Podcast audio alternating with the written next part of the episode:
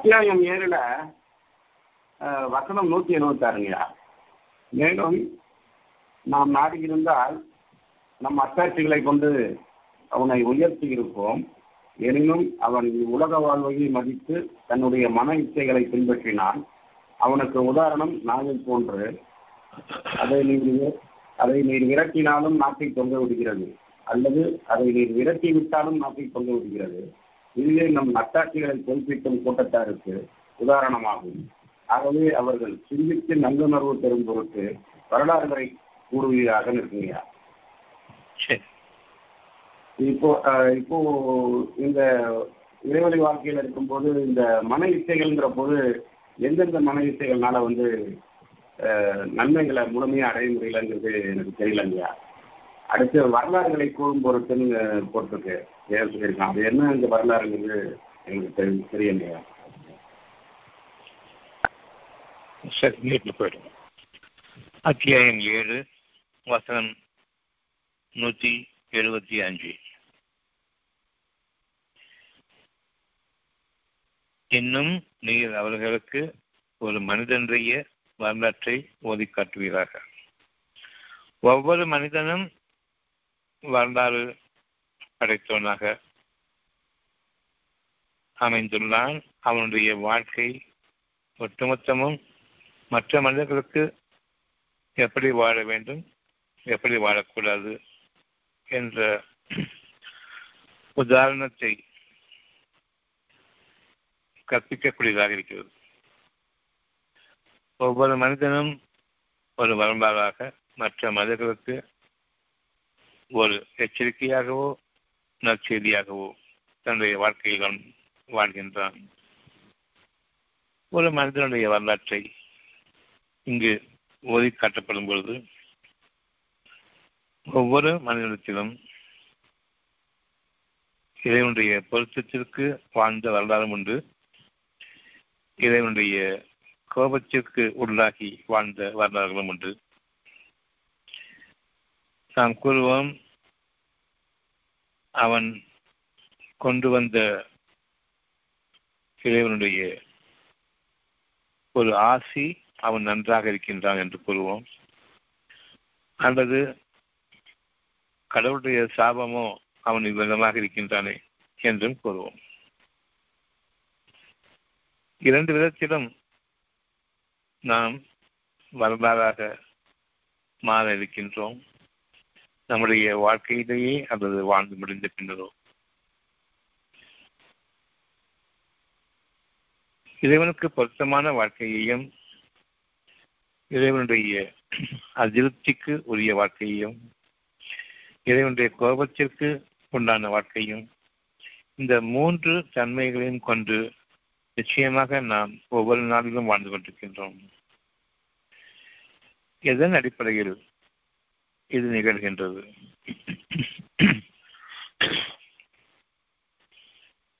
ஒவ்வொருவருக்கும் அவரவருடைய வரலாறு கடந்த காலங்களில் வாழ்ந்த வரலாறு நிச்சயமாக உண்டு.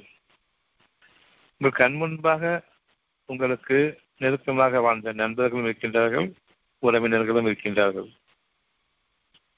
இன்னும் உங்களை பற்றிய செய்திகளை தொலைவில் இருப்பவர்களும் அறிந்திருக்கின்றார்கள். இன்னும் நீங்களும் உங்களை பற்றி அறிவீர்கள். ஒவ்வொருவரும் உங்களுடைய நல்லது கெட்டவைகளை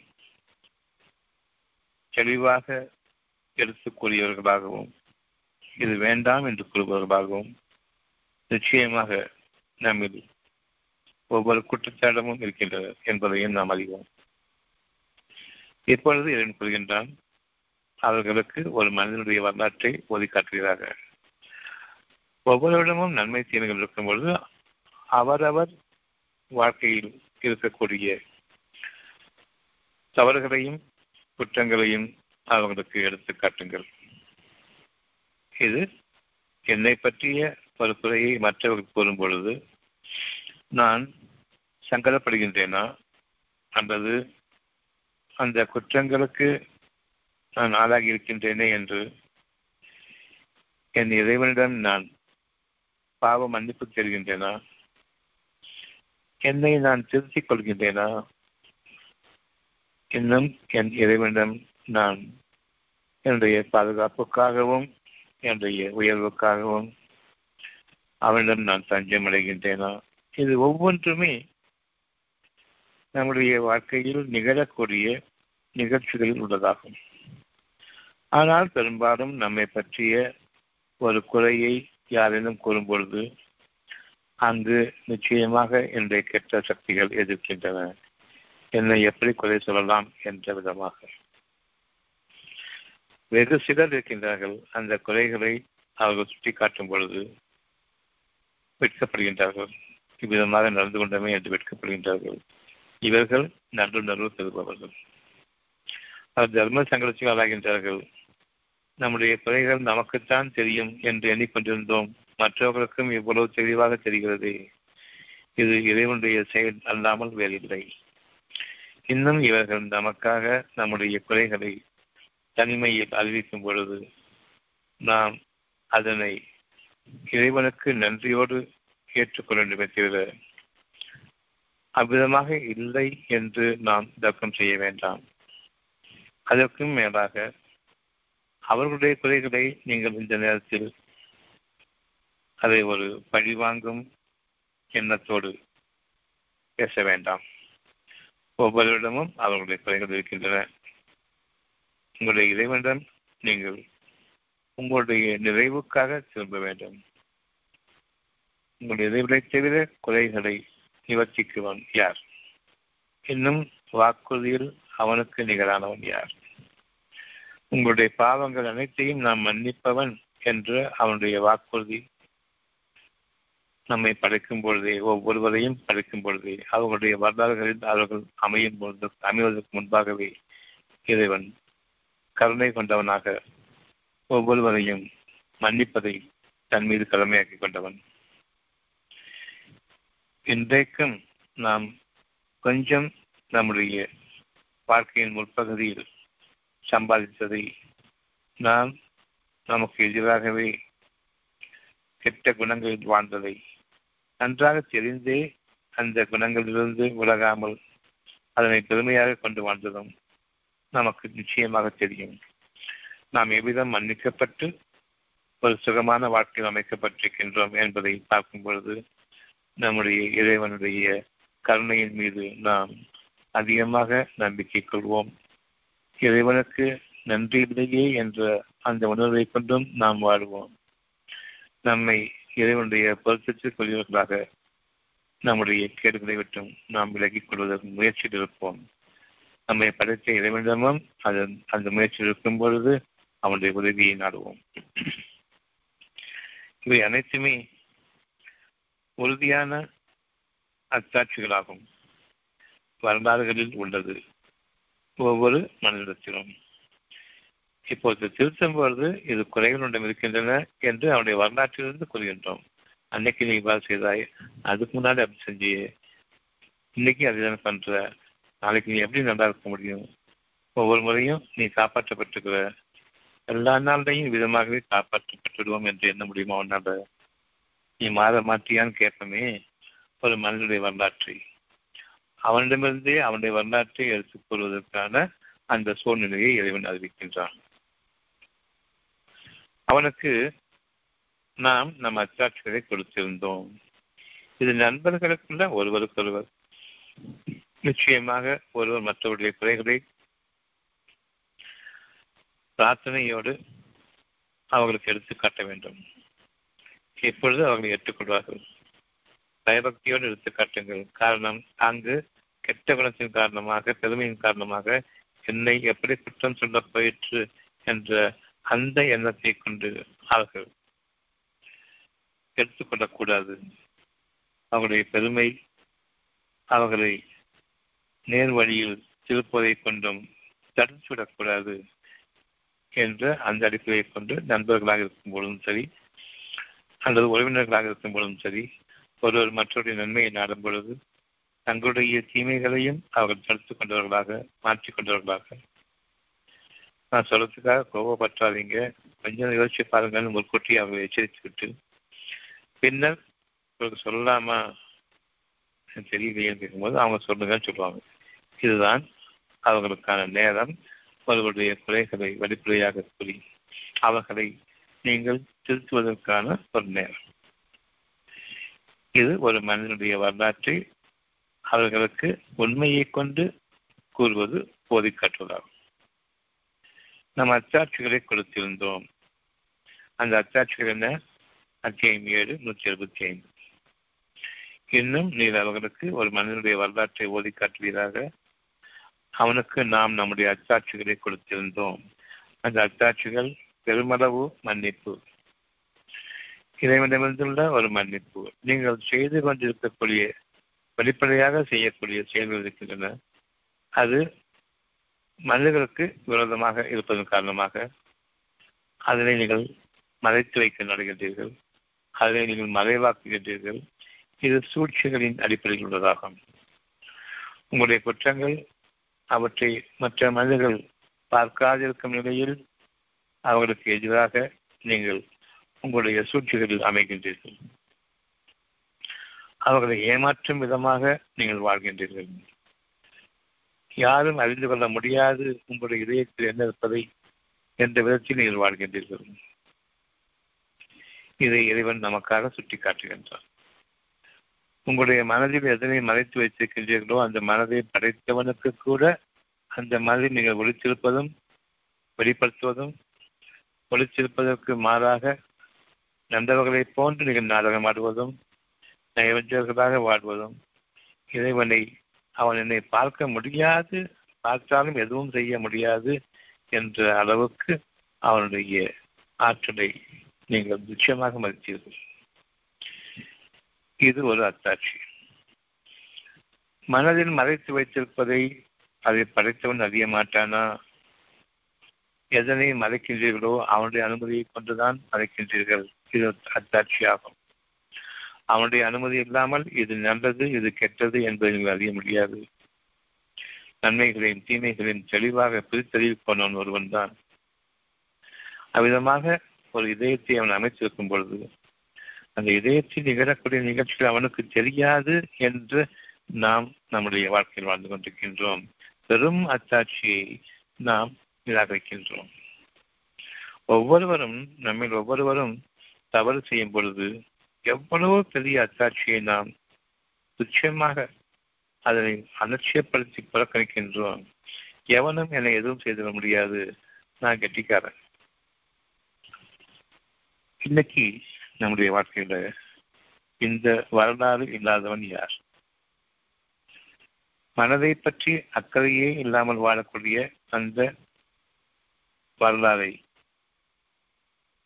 நம்முடைய வாழ்க்கையில் எந்த நேரமும் நாம் கடைபிடித்துக் கொண்டிருக்கின்றோமே. இறைவன் இல்லை என்பதற்கான அடையாளம் எதை தவிர வேறு என்ன முடியும்? இறைவனை நான் நிராகரிக்கின்றேன் என்பதற்கான அடையாளம் என்னுடைய மனசாட்சியத்தை எப்பொழுது நான் புறக்கணிக்கின்றேனோ அது ஒன்று இருப்பதாகவே எனக்கு உள்ளத்தின் குற்ற உணர்வுகள் இல்லையோ நாம் தண்டிக்கப்படுவோமே என்ற அச்சம் இல்லையோ அந்த அளவுக்கு இறைவனுடைய கருணை நம் மீது இருக்கிறது என்பது அத்தாட்சியாகும் நம்முடைய வேதனைகள் நம்மை வந்து அடையும் பொழுது அதனை தடுத்து கொள்ள முடியாமல் வேதனைகள் அதிகரித்துக் கொண்டும் இன்னும் பல கோணங்களிலிருந்தும் பல திசைகளிலிருந்தும் எண்ணீராத புறத்திலிருந்தும் நம்மை ஒன்றன் பின் ஒன்றாக வந்து அறிந்து கொண்டிருக்கும் பொழுது இப்பொழுது அந்த மனசாட்சியம் நமக்கு புதுப்பிக்கப்படுகின்றது. புதிய ஒரு படைப்பாக நாம் உருவாக்கப்படுகின்றோம். என் இறைவனே என் பாவங்களை மன்னிச்சுடு என்று கேட்போம். நான் அறிந்தோ அறியாமலோ செய்த தவறுகளுக்காக என்னை நீ குற்றம் பிடிக்காதிருப்பாயாக என்று கேட்கின்றோம். என் மீது கருணை காட்டுவாயாக. இவை அவனைத்துமே இறைவன் சொல்லிக் கொடுப்பதுதான். இப்படியே நீங்க கேளுங்க. நாம் அறியாத பிரார்த்தனைகளை எல்லாம் அழகான பிரார்த்தனைகளாக அந்த பயம் சூழ்ந்து கொண்ட நிலையில் நிச்சயமாக நாம் நம்முடைய மனதினுள் இறைவனுக்கு பயந்தவர்களாக அவனுடைய உதவி வேண்டுமே என்ற அந்த தேவையுடையவர்களாக அன்றாடக்கூடிய வகையில் அவனிடம் கேட்போம். இது ஒரு மனிதனுடைய வரலாறு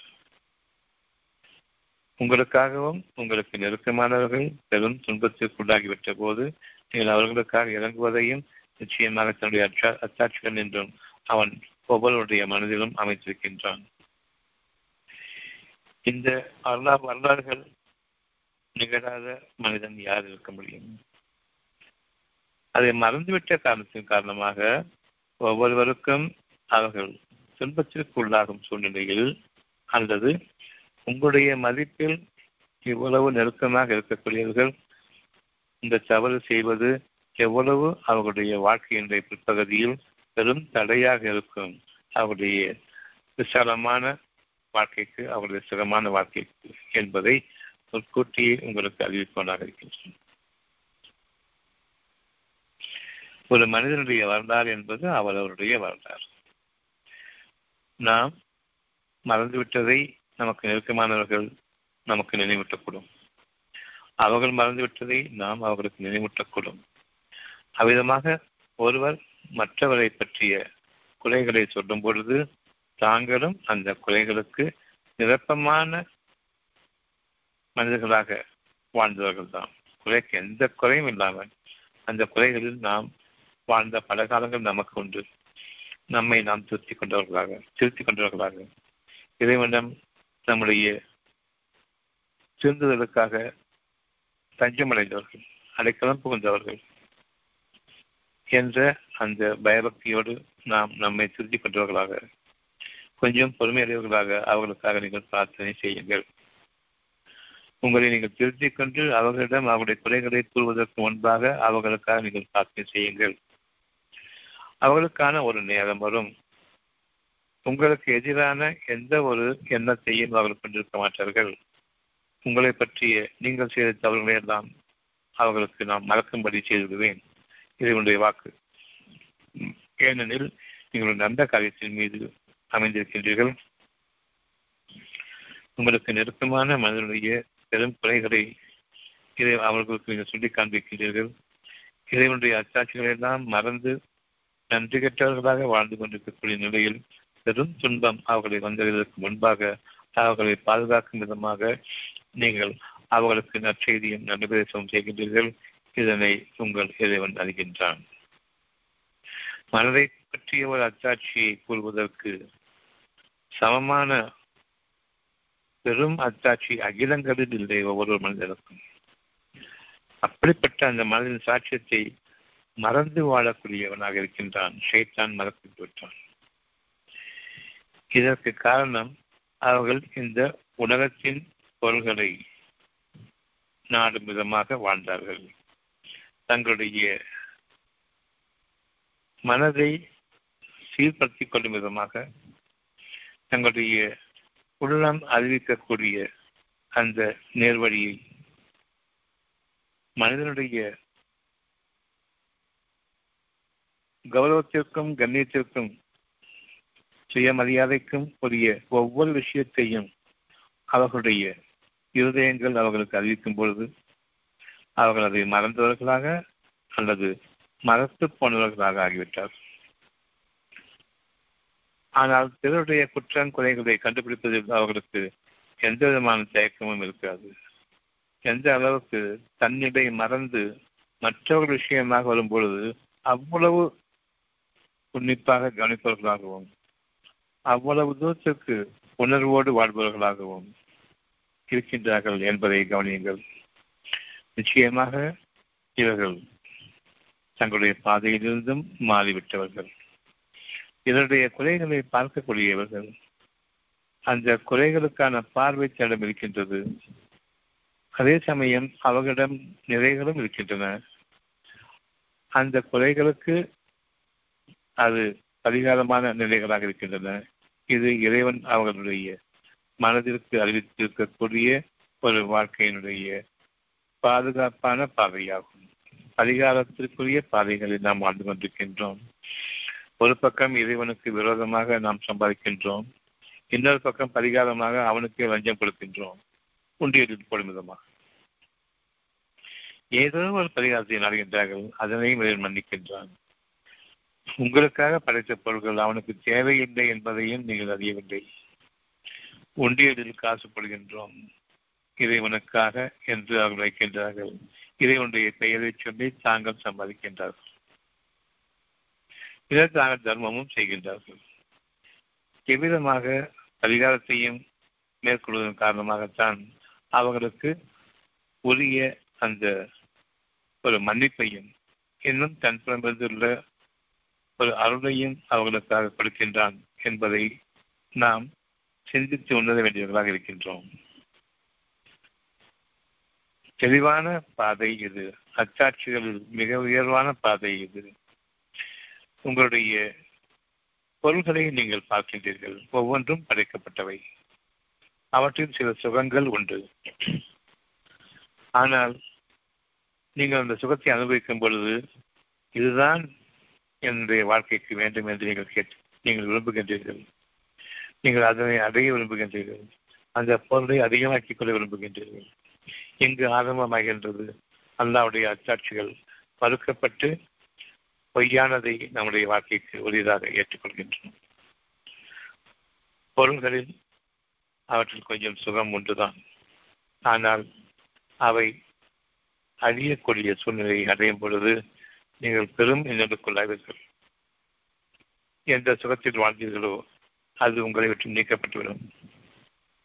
இந்த சுகம் ஒவ்வொன்றுமே ஒவ்வொரு நாளும் உயிர்ப்பிக்கப்பட வேண்டும். புதிய புதிய உயர்வுகளில் படைப்புகளாக அமைய வேண்டும். அறிமுகமில்லாத அந்த சுகங்களில் உங்களுடைய ஆதலும் உங்களுடைய ஆற்றலும் பெருக வேண்டும். அறிமுகமில்லாத அந்த வாழ்க்கை மற்ற மனிதர்களுக்கு ஒரு அத்தாட்சியாக இருக்க வேண்டும். உங்களுடைய இறைவனிடம் நீங்கள் கேட்டால் தவிர அந்த அறிமுகமில்லாத வாழ்க்கையில் இன்னும் மேலான உயர்வான வாழ்க்கையில் நீங்கள் அமைய முடியாது என்பதையும் அறிந்து கொள்ளுங்கள். உங்களுடைய இறைவனிடமிருந்து ஒரு உறுதியான சொல் உங்களுக்காக வந்திருக்கின்றது. எங்கள் இறைவனை எங்களுடைய பாவங்களை மன்னித்து எங்களை நீ ஒவ்வொரு நாளிலும் புதிய படைப்பாக படைப்பாயாக. பொருள்களில் சுகங்கள் இருக்கின்றன. அதனை உணரச் செய்தவன் நீதான். அந்த பொருள்கள் அழியும். என்பதையும் நீ நிச்சயமாக உணர்த்தியிருக்கின்றாய். ஆனால் நான் அந்த பகுதியை மறுக்கின்றேன் நிராகரிக்கின்றேன். என்றுமே அழியாது என்று எண்ணுகின்றேன். எப்படி தீர்மானிக்கின்றது ஒவ்வொரு பொருளையும் அது இருக்கும் உயிரோடு இருக்கும் காலத்திலேயே நீங்கள் அதனை மற்றவர்களுக்கு செலவு செய்வது உங்களுக்கு புதிய வாழ்க்கையை பெற்றுத்தரும். இது இறைவனுடைய வாக்கு.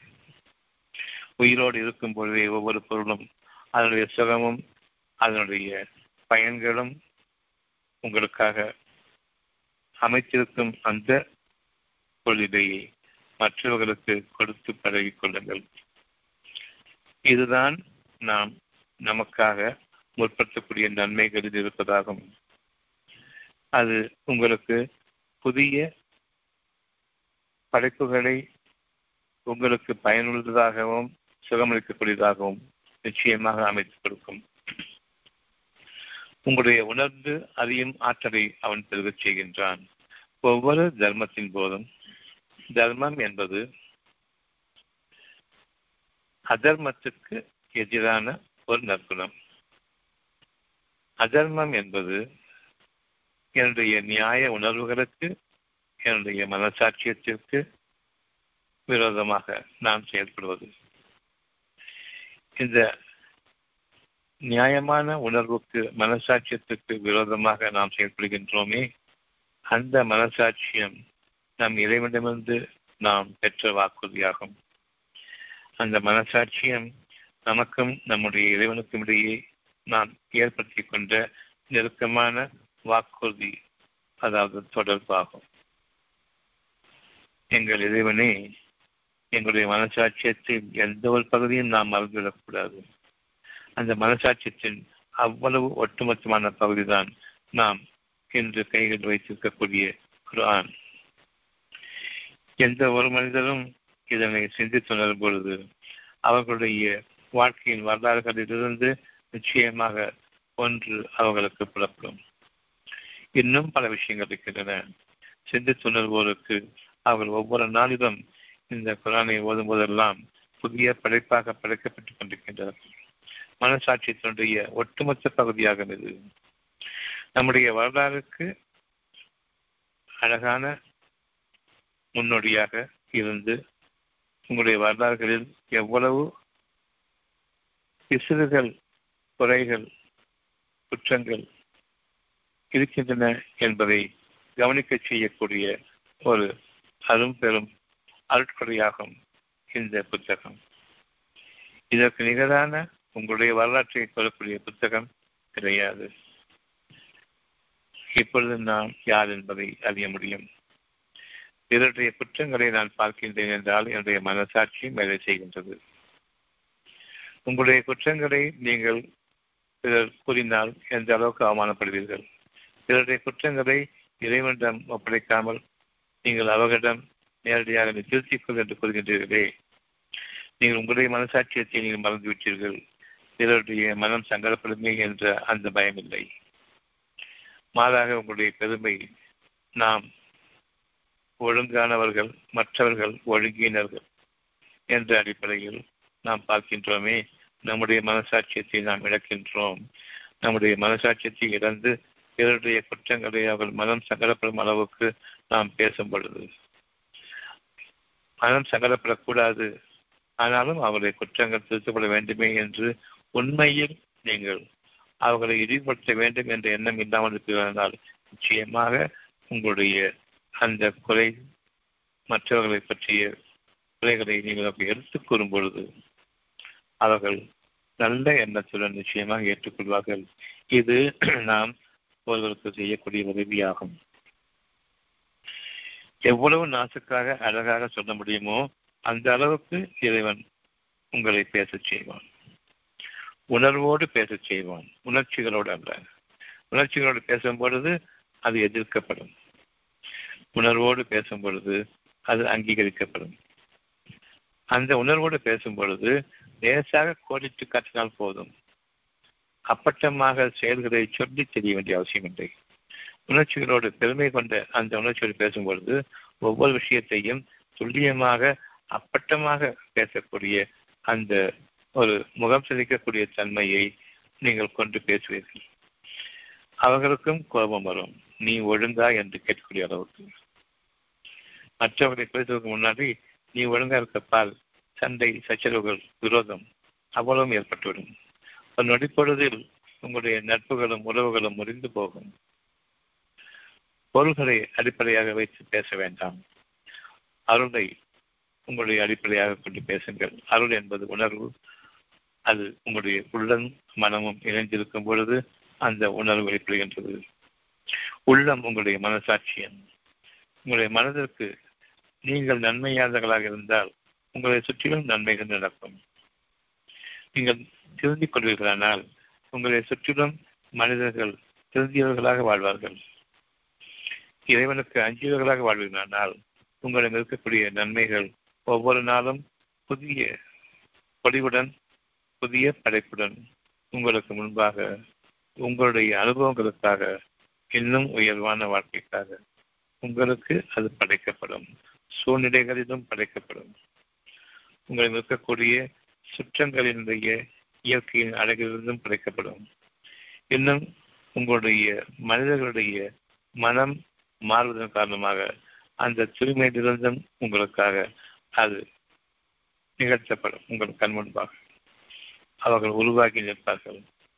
எவ்வளவு அழகான மாற்றங்களோடு உங்கள் கண் முன்பாக உங்களுடைய மனிதர்களையும் உறவுகளையும் நட்புறவுகளையும் இயற்கையின் சூழ்நிலைகளையும் என்னும் உங்களுடைய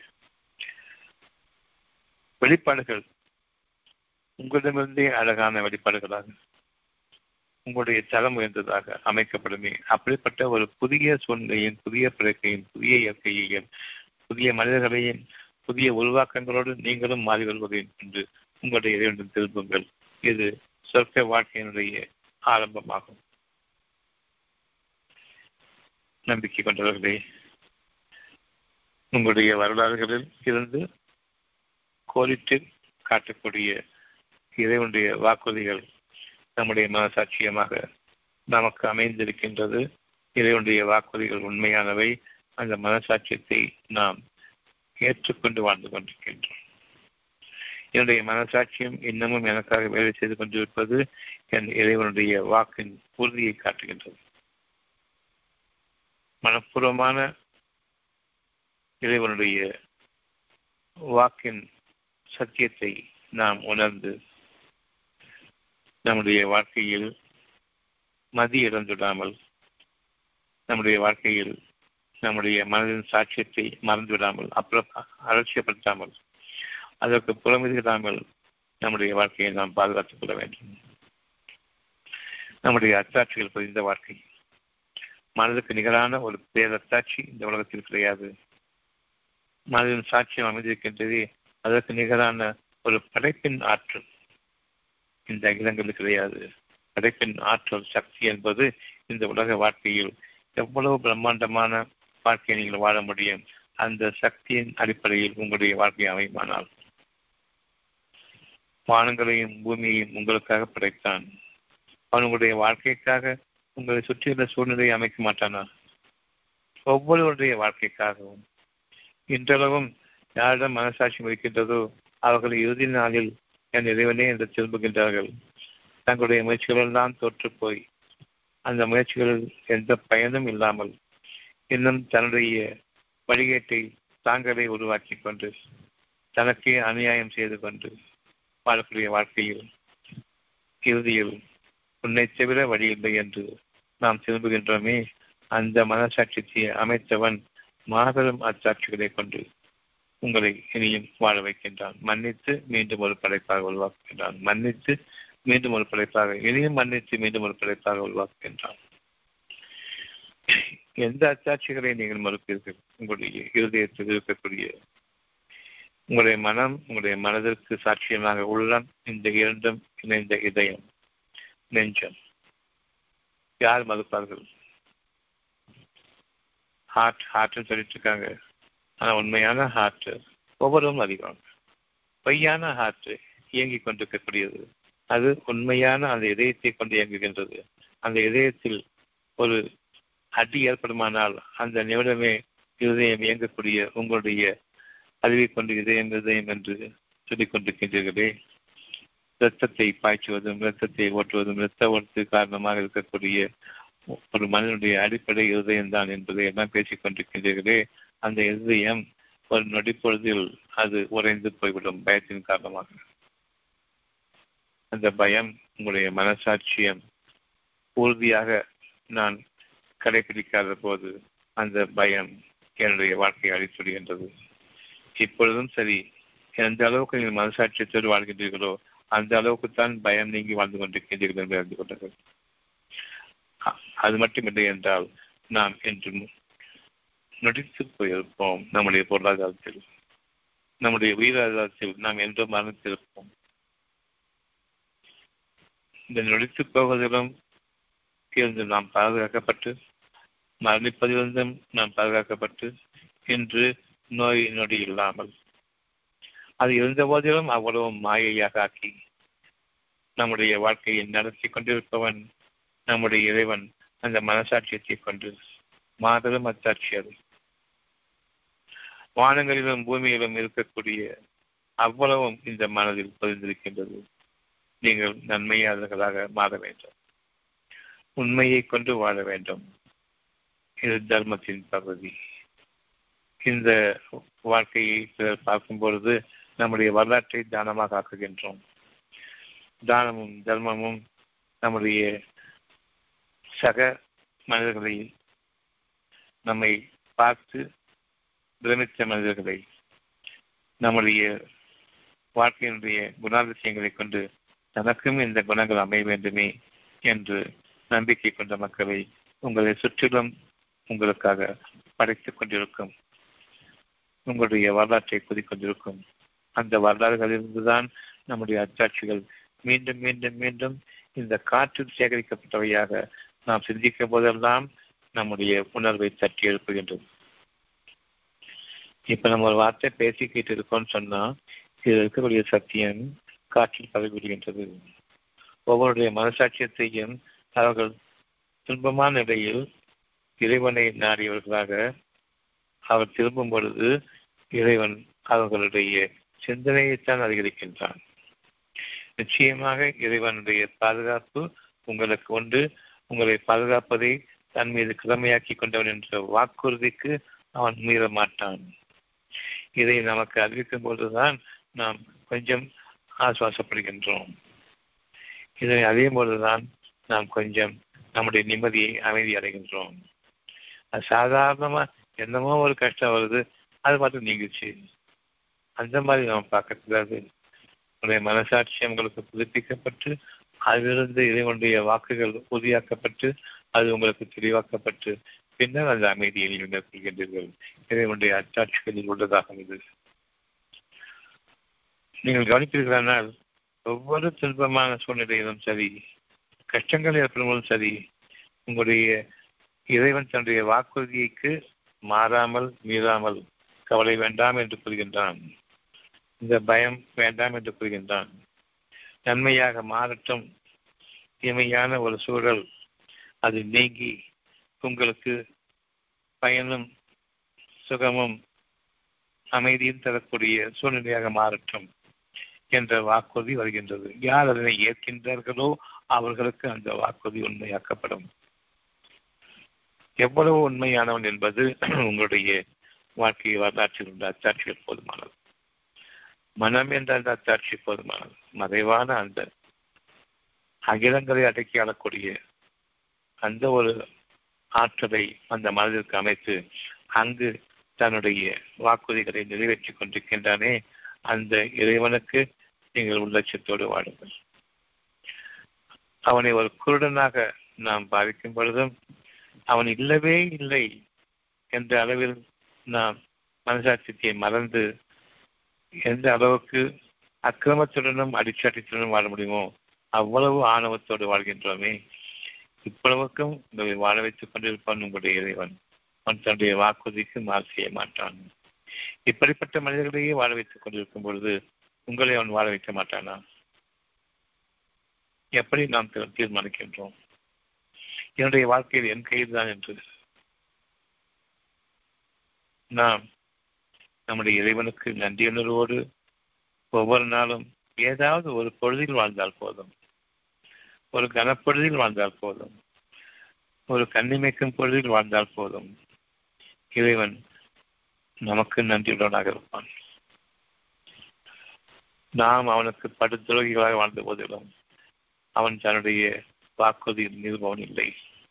இதற்கு மேலாக இப்பொழுதும் நாம் வாழ்ந்து கொண்டிருப்பது அவனுடைய அத்தாட்சியில் உள்ளதாகும். அதாவது அவனுடைய வாக்குறுதி உண்மையானது என்ற அத்தாட்சியில் உள்ளது எப்படி நாம் நம்முடைய வாழ்க்கையை விட்டும் திசை திருப்பப்பட்டோம்? அந்த திசை திருப்புதல் இன்று மீண்டும் புதுப்பிக்கப்பட்டு புதிய உயிராக உயிரோட்டம் உள்ளவர்களாக நாம் அமைக்கப்பட்டு நாம் உயர்த்தப்பட்டிருக்கின்றோம் என்பதையும் அறியுங்கள். அத்தியாயம் ஏழு நூற்றி எழுபத்தி ஐந்து இன்னும் நீர் அவர்களுக்கு அவருடைய வரலாற்றை ஓதி காட்டுகிறார்கள் ஒரு மனிதனுடைய வரலாற்று சொல்லும் பொழுது அவருடைய வரலாற்றை ஓதி காட்டுகிறார். இப்ப நான் உங்களுக்கு பேசும் பொழுது இது உங்களுடைய வரலாற்றோடு பொருந்திருந்தா மட்டும்தான் புரியும். ஆயிரத்தி எண்ணூத்தி எழுபத்தஞ்சாம் வருடம் நடந்ததுன்னு சொல்லிட்டு நம்முடைய வரலாறு இருக்கிறதே ஆயிரத்தி நானூறு வருடம் இவர் தந்தார் அவர் தந்தார் இந்த நாட்டை இவர் அடிச்சார் அந்த நாட்டை அவர் வாழ்ந்தார். பேரரசாக திகழ்ந்தார் எத்தனை மரணம் அடைஞ்சார் இந்த உறுப்பில்லாத கதைகள் தான் இங்கு நமக்கு எந்த நன்மையும் பெற்று தராது. உங்களுடைய வாழ்க்கை பிறந்த நாளிலிருந்து நீங்கள் யார் என்பதை உங்களுடைய மனசாட்சியத்தை புதுப்பித்து உணர்வாக உணர்த்தக்கூடிய இந்த அச்சாட்சி தான் ஒவ்வொருவருக்கும் அவருடைய புரிதலுக்கு காரணமாக இருக்கின்றது. மற்றபடி எனக்கு புரியவில்லையே என்று நீங்கள் என்ன பொழுதெல்லாம் என் இறைவனையின் பாவங்களை மன்னிப்பாயாக. இன்னமும் நான் என்னுடைய அச்சாட்சிகள் பலவற்றை என்னுடைய மனசாட்சியத்தில் பலவற்றை நான் மறந்துவிட்டதன் காரணமாகத்தான் சத்தியம் விளங்கவில்லை. இறைவனே சத்திய சோதனை தான் இது. இந்த சோதனையில் நான் மீண்டும் என்னுடைய சத்தியத்தை என்னுடைய தர்மத்தை என்னுடைய அதர்மத்தை நான் தெளிவாக பார்க்க வேண்டும். உன் பொருந்துள்ள தர்மமும் என் பொருந்தில் வெளிப்படக்கூடிய அதர்மமும். நீ கொடுத்திருக்கக்கூடிய பாக்கியமும் அதிலிருந்து நான் எவ்வளவு தானமாக பிற மனிதர்களுக்காக முன்னுதாரணமாக வாழ்ந்திருக்கின்றேன் என்பதையும் நான் உணர்ந்து வாழ வேண்டும். உனக்கு நன்றியோடு நிச்சயமாக நீ நன்றி மறப்பவன் இல்லை. நானும் நன்றி கெட்டவனாக இருக்கின்றேன். நன்றியை மறந்துவிடலாம். நான் நன்றி கெட்டுவிட வேண்டாம். செய்த நன்மைகளுக்கெல்லாம் அவன் கடமைப்பட்டவன் தான் செய்யட்டும் என்று உங்களுடைய அதிகாரத்தையும் உங்களுடைய அட்டகாசத்தையும் நீங்கள் கட்டுவிட்டுவிட வேண்டாம். உங்களுடைய இறைவனுக்கு அஞ்சிக் கொள்ளுங்கள். மனம் என்ற ஒன்று உங்களுடைய சாட்சியமாக இருக்கின்றது.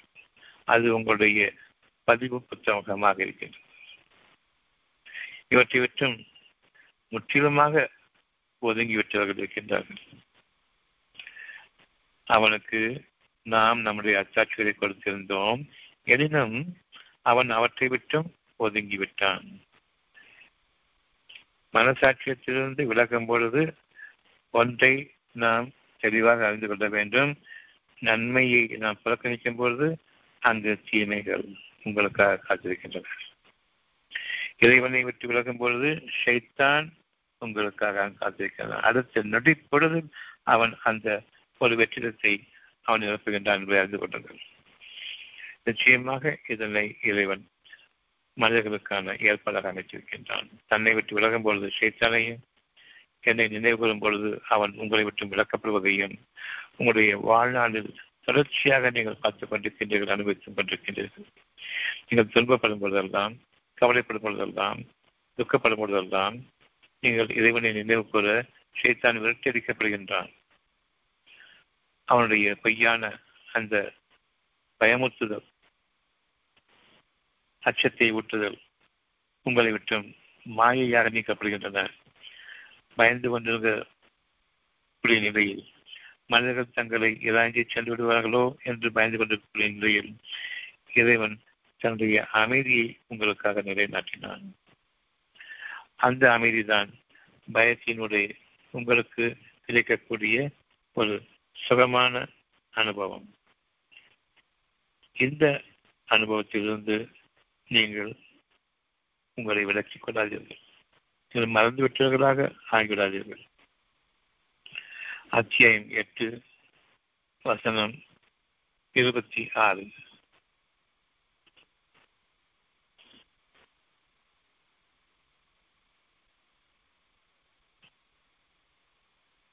அத்தியாயம் எட்டு வசனம் இருபத்தி ஆறு.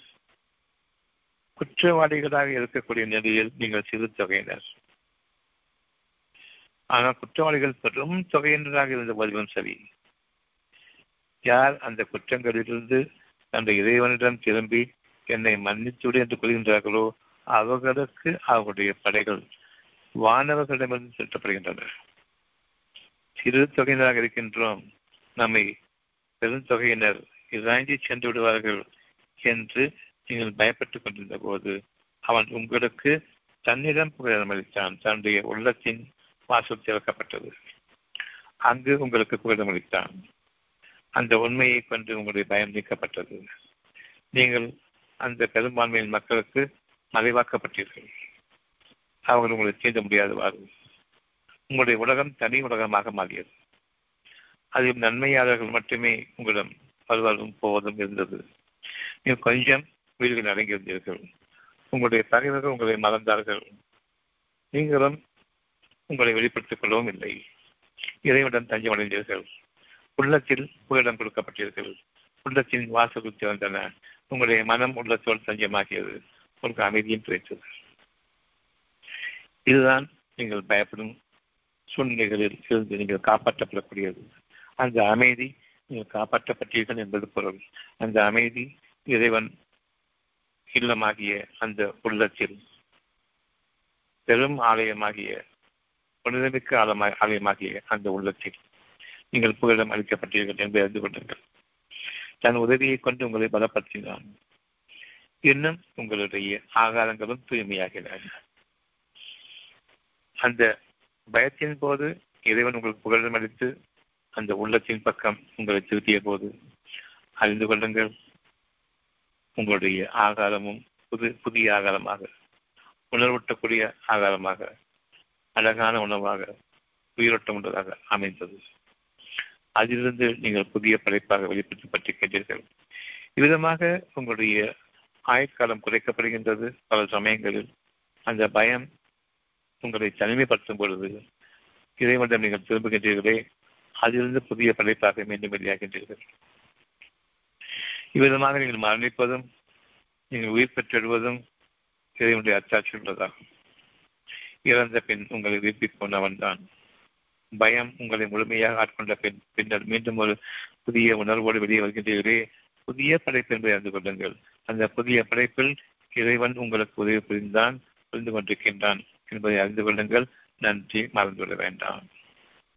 இனியும் உங்களுடைய ஒவ்வொரு வாழ்க்கையிலும் ஒவ்வொரு ஒவ்வொரு திசையிலும் ஒவ்வொரு நாளும் உங்களுடைய வாழ்க்கையில் இறைவனிடம் நீங்கள் தஞ்சமடைந்து வாழ்வதிலிருந்தும் விலகிவிட வேண்டாம்.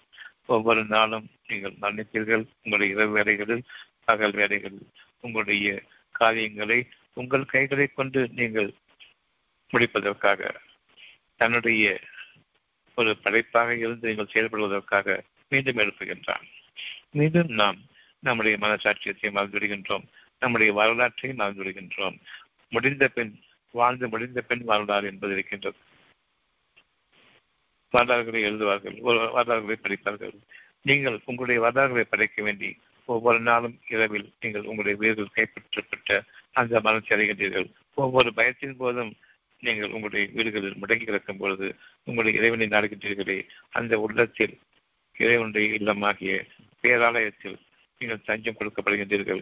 அங்கு புதிய மனிதனாக நீங்கள் மாற்றப்பட்டு புதிய உணர்வோடு நீங்கள் வெளிப்படுத்தப்படுகின்றீர்கள். புதிய உணவு உங்களுடைய இதுவரையில் உட்கொண்ட உணவு உயிரோட்டம் உள்ள உணவாக மாற்றப்படுகின்றது. அங்கிருந்து நீங்கள் புதிய வாழ்க்கைக்காக திரும்புகின்றீர்கள் உங்களுடைய வரலாறுகள் ஒவ்வொரு நாளும் உங்களுக்காக காட்டப்படுகின்றன. இறந்து பின்னர் நீங்கள் படைக்கப்படுவார்கள் பயத்திலும் நீங்கள் உறைந்து போய் பின்னர் மீண்டும் நீங்கள் கதகதப்புடன் செழிப்புடனும் புதிய உத்வேகத்துடனும் வெளிவரக்கூடிய மனிதர்களாக மாற்றப்படுகின்றீர்கள். ஒவ்வொரு நாளும் உங்களுக்கான இறப்பும் உங்களுக்கான படைப்பு நிகழ்ந்து கொண்டிருக்கின்றன. உங்கள் வரலாறு மறந்து விடாதீர்கள் அப்படி மறக்கும் பொழுது கெட்ட சக்திகள் பின்பற்றுகின்றன.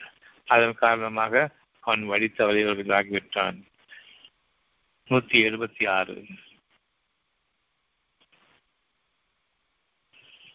அவர்கள் மட்டும் கொஞ்சம் இறைவனுக்கு நன்றியோடு தங்களுடைய மனசாட்சியத்தை இழந்து விடாதவர்களாக அக்கிரமமாகவும் அநியாயமாகவும் கெட்ட சக்திகளுக்கு தன்னை மனதன் காரணமாக இடம் கொடுக்காதவர்களாகவும் அவ்விதமாக இடம் கொடுப்பதை பற்றி உணர்வோடு விழிப்புணர்வோடு இருப்பவர்களாகவும் இருந்திருப்பார்களானால் நிச்சயமாக நாம் அதை உயர்த்தி இருப்போம் நம்முடைய அச்சாட்சிகளை கொண்டு மனதின் சாட்சியத்தை கொண்டு.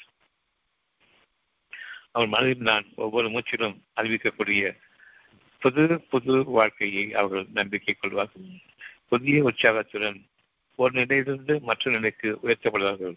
மரணத்தை பின்னர் எழுப்புவதும் ஒரு நிலையிலிருந்து அவர்களுடைய மனசாட்சியின் காரணமாக உயர்த்தப்படுவதும் சமம் அல்ல. ஒரு வாழ்க்கையை நீக்கிக் கொண்ட அடுத்த வாழ்க்கை நல்ல விதமாக வாழ்ந்து கொண்டிருக்கும் பொழுது அதற்கு உயர்வான வாழ்க்கை. நீங்கள் உங்களுடைய தர்மத்தில் ஈடுபடும் பொழுதும் உங்களுடைய செலவினங்களில் அவை உயிரோடு இருக்கும் பொழுதே நீங்கள் செலவு செய்வதும் உங்களுடைய பொருட்கள் உங்களை விட்டு நீங்குவதற்கு முன்பாக அறிவதற்கு முன்பாக அல்லது அறிவை பார்க்கும் பொழுது நீங்கள் செலவு செய்வதும் எல்லாமே ஒன்றுக்கு ஒன்று சார்புடையதாக இருக்கின்றது. ஆனால் ஒன்றுக்கு ஒன்று சமம் அல்ல. நிச்சயமாக ஒன்று மற்றதை விட உயர்ந்ததாக இருக்கின்றது. இறந்து விட்டவர்களாக பிணங்களாக வாழ வேண்டாம். இது ஒரு மனிதனுடைய துச்சகலமாகும். வெளிப்பார்வையை கொஞ்சக்கூடிய பார்வையில் எவையெல்லாம் தெரிகின்றதோ அதுதான் வாழ்க்கை என்று வாழும் பொழுது மனசாட்சியத்தை விட்டு விட்டு வாழ்பவர்கள் தங்களுடைய மன இச்சைகளை பின்பற்றுகின்றார்கள். ஒரு நாய்க்கு சமமானதாகும். எந்த பொருளை பார்த்தாலும் நாக்கை தொங்கிவிடும் நாய். எந்த பொருளை பார்த்தாலும் நாம் அதை நக்கி பார்க்க வேண்டும் என்று விரும்புவது நாய். நாமோ தொட்டு பார்க்க வேண்டும் என்று விரும்புவோம். நாக்குக்கு பதிலாக கை நீண்டிவிடும் வேண்டும் என்று. தொட்டு பார்க்க வேண்டும் தொட்டு பார்க்க வேண்டும். எதை பார்த்தாலும் கையில வாங்கணும். அதில் நாம் வச்சுக்கணும். என் தொடு உணர்ச்சிக்கு நான் பலியாகின்றேன் மனச்சிக்கு பலியாகின்றேன். நாய்க்கு நாக்கு நமக்கு தோல் என்பதை அறிந்து கொள்ளுங்கள். எந்த ஒரு பொருளுமே எவ்வளவு அழகாக அழகாக இருந்தாலும் அதை தொட்டுவிடக்கூடாது. எப்பொழுது தொடுகின்றோமோ மனச்சீர்கள் ஆகிவிட்டோம். அழகாக இருக்கின்றது தூரமாக வைத்து பார்த்துக் கொள்ளுங்கள் தொட்டுவிட வேண்டும். உங்களுக்கு கொடுக்கப்பட்டதை நீங்கள் உபயோகப்படுத்துவீர்கள். தொட்டு தொட்டு பார்த்து அழகு பார்க்க மாட்டீங்க ஒரு அழகான சட்டை உங்களுக்காக வாங்குறத நீங்க போட்டு பார்ப்பீங்க. உபயோகப்படுத்தி பார்ப்பீங்க. அதனுடைய உங்களுடைய அழகை நேர்த்தியை எப்படி வெளிப்படுத்துகிறது என்பதை பார்த்தீர்கள் அதை பயன்படுத்துவீர்கள் மற்றவர்களுக்கும் அதனை ஒடித்து அழகு பார்ப்பீர்கள். உங்களுக்கு பிடித்தமானவர்களுக்கு.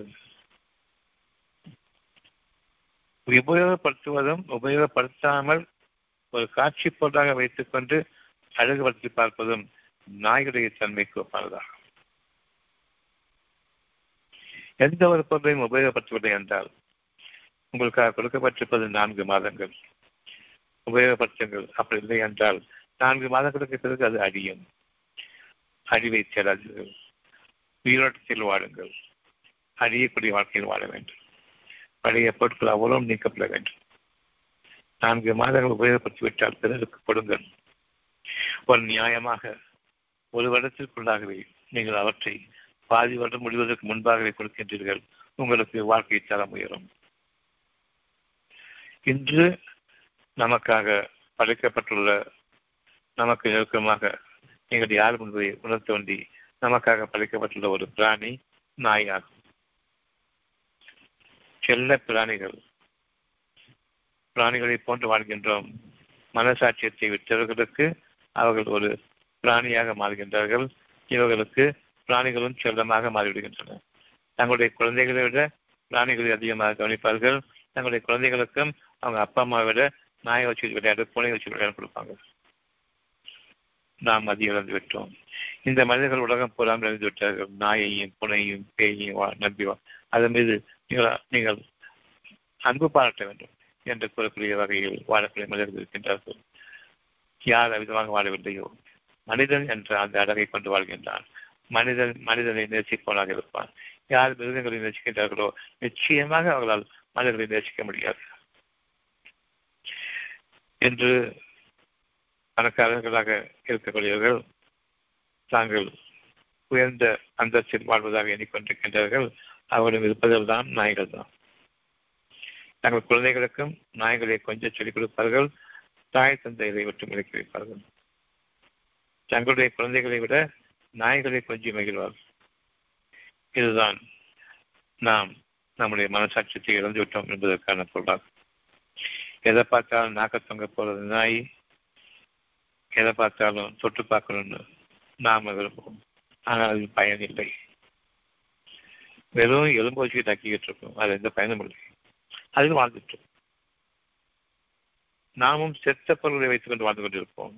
காட்சி பொருளை வைத்துக் கொண்டு ஒவ்வொருத்தர் வீட்டையும் ஷோகேஸ் வச்சிருப்பாங்க.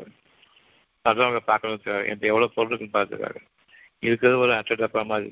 அதுக்குள்ள வச்சிருக்கிறதோ நாங்கள் உபயோகப்படுத்தாத பொருள். மற்றவர்களுக்கு உபயோகப்படுத்த வேண்டும் என்பதற்காக வேண்டி. நீங்கள் உபயோகப்படுத்தினால் மற்றவர்கள் உபயோகப்படுத்தும் விதமாக ஒவ்வொரு நாளும் உங்களுக்கு புதிய புதிய புதிய தோற்றங்களாக உங்களுடைய வாழ்க்கைக்கு பயனுள்ளவையாக படைத்துக் கொண்டிருப்பான்.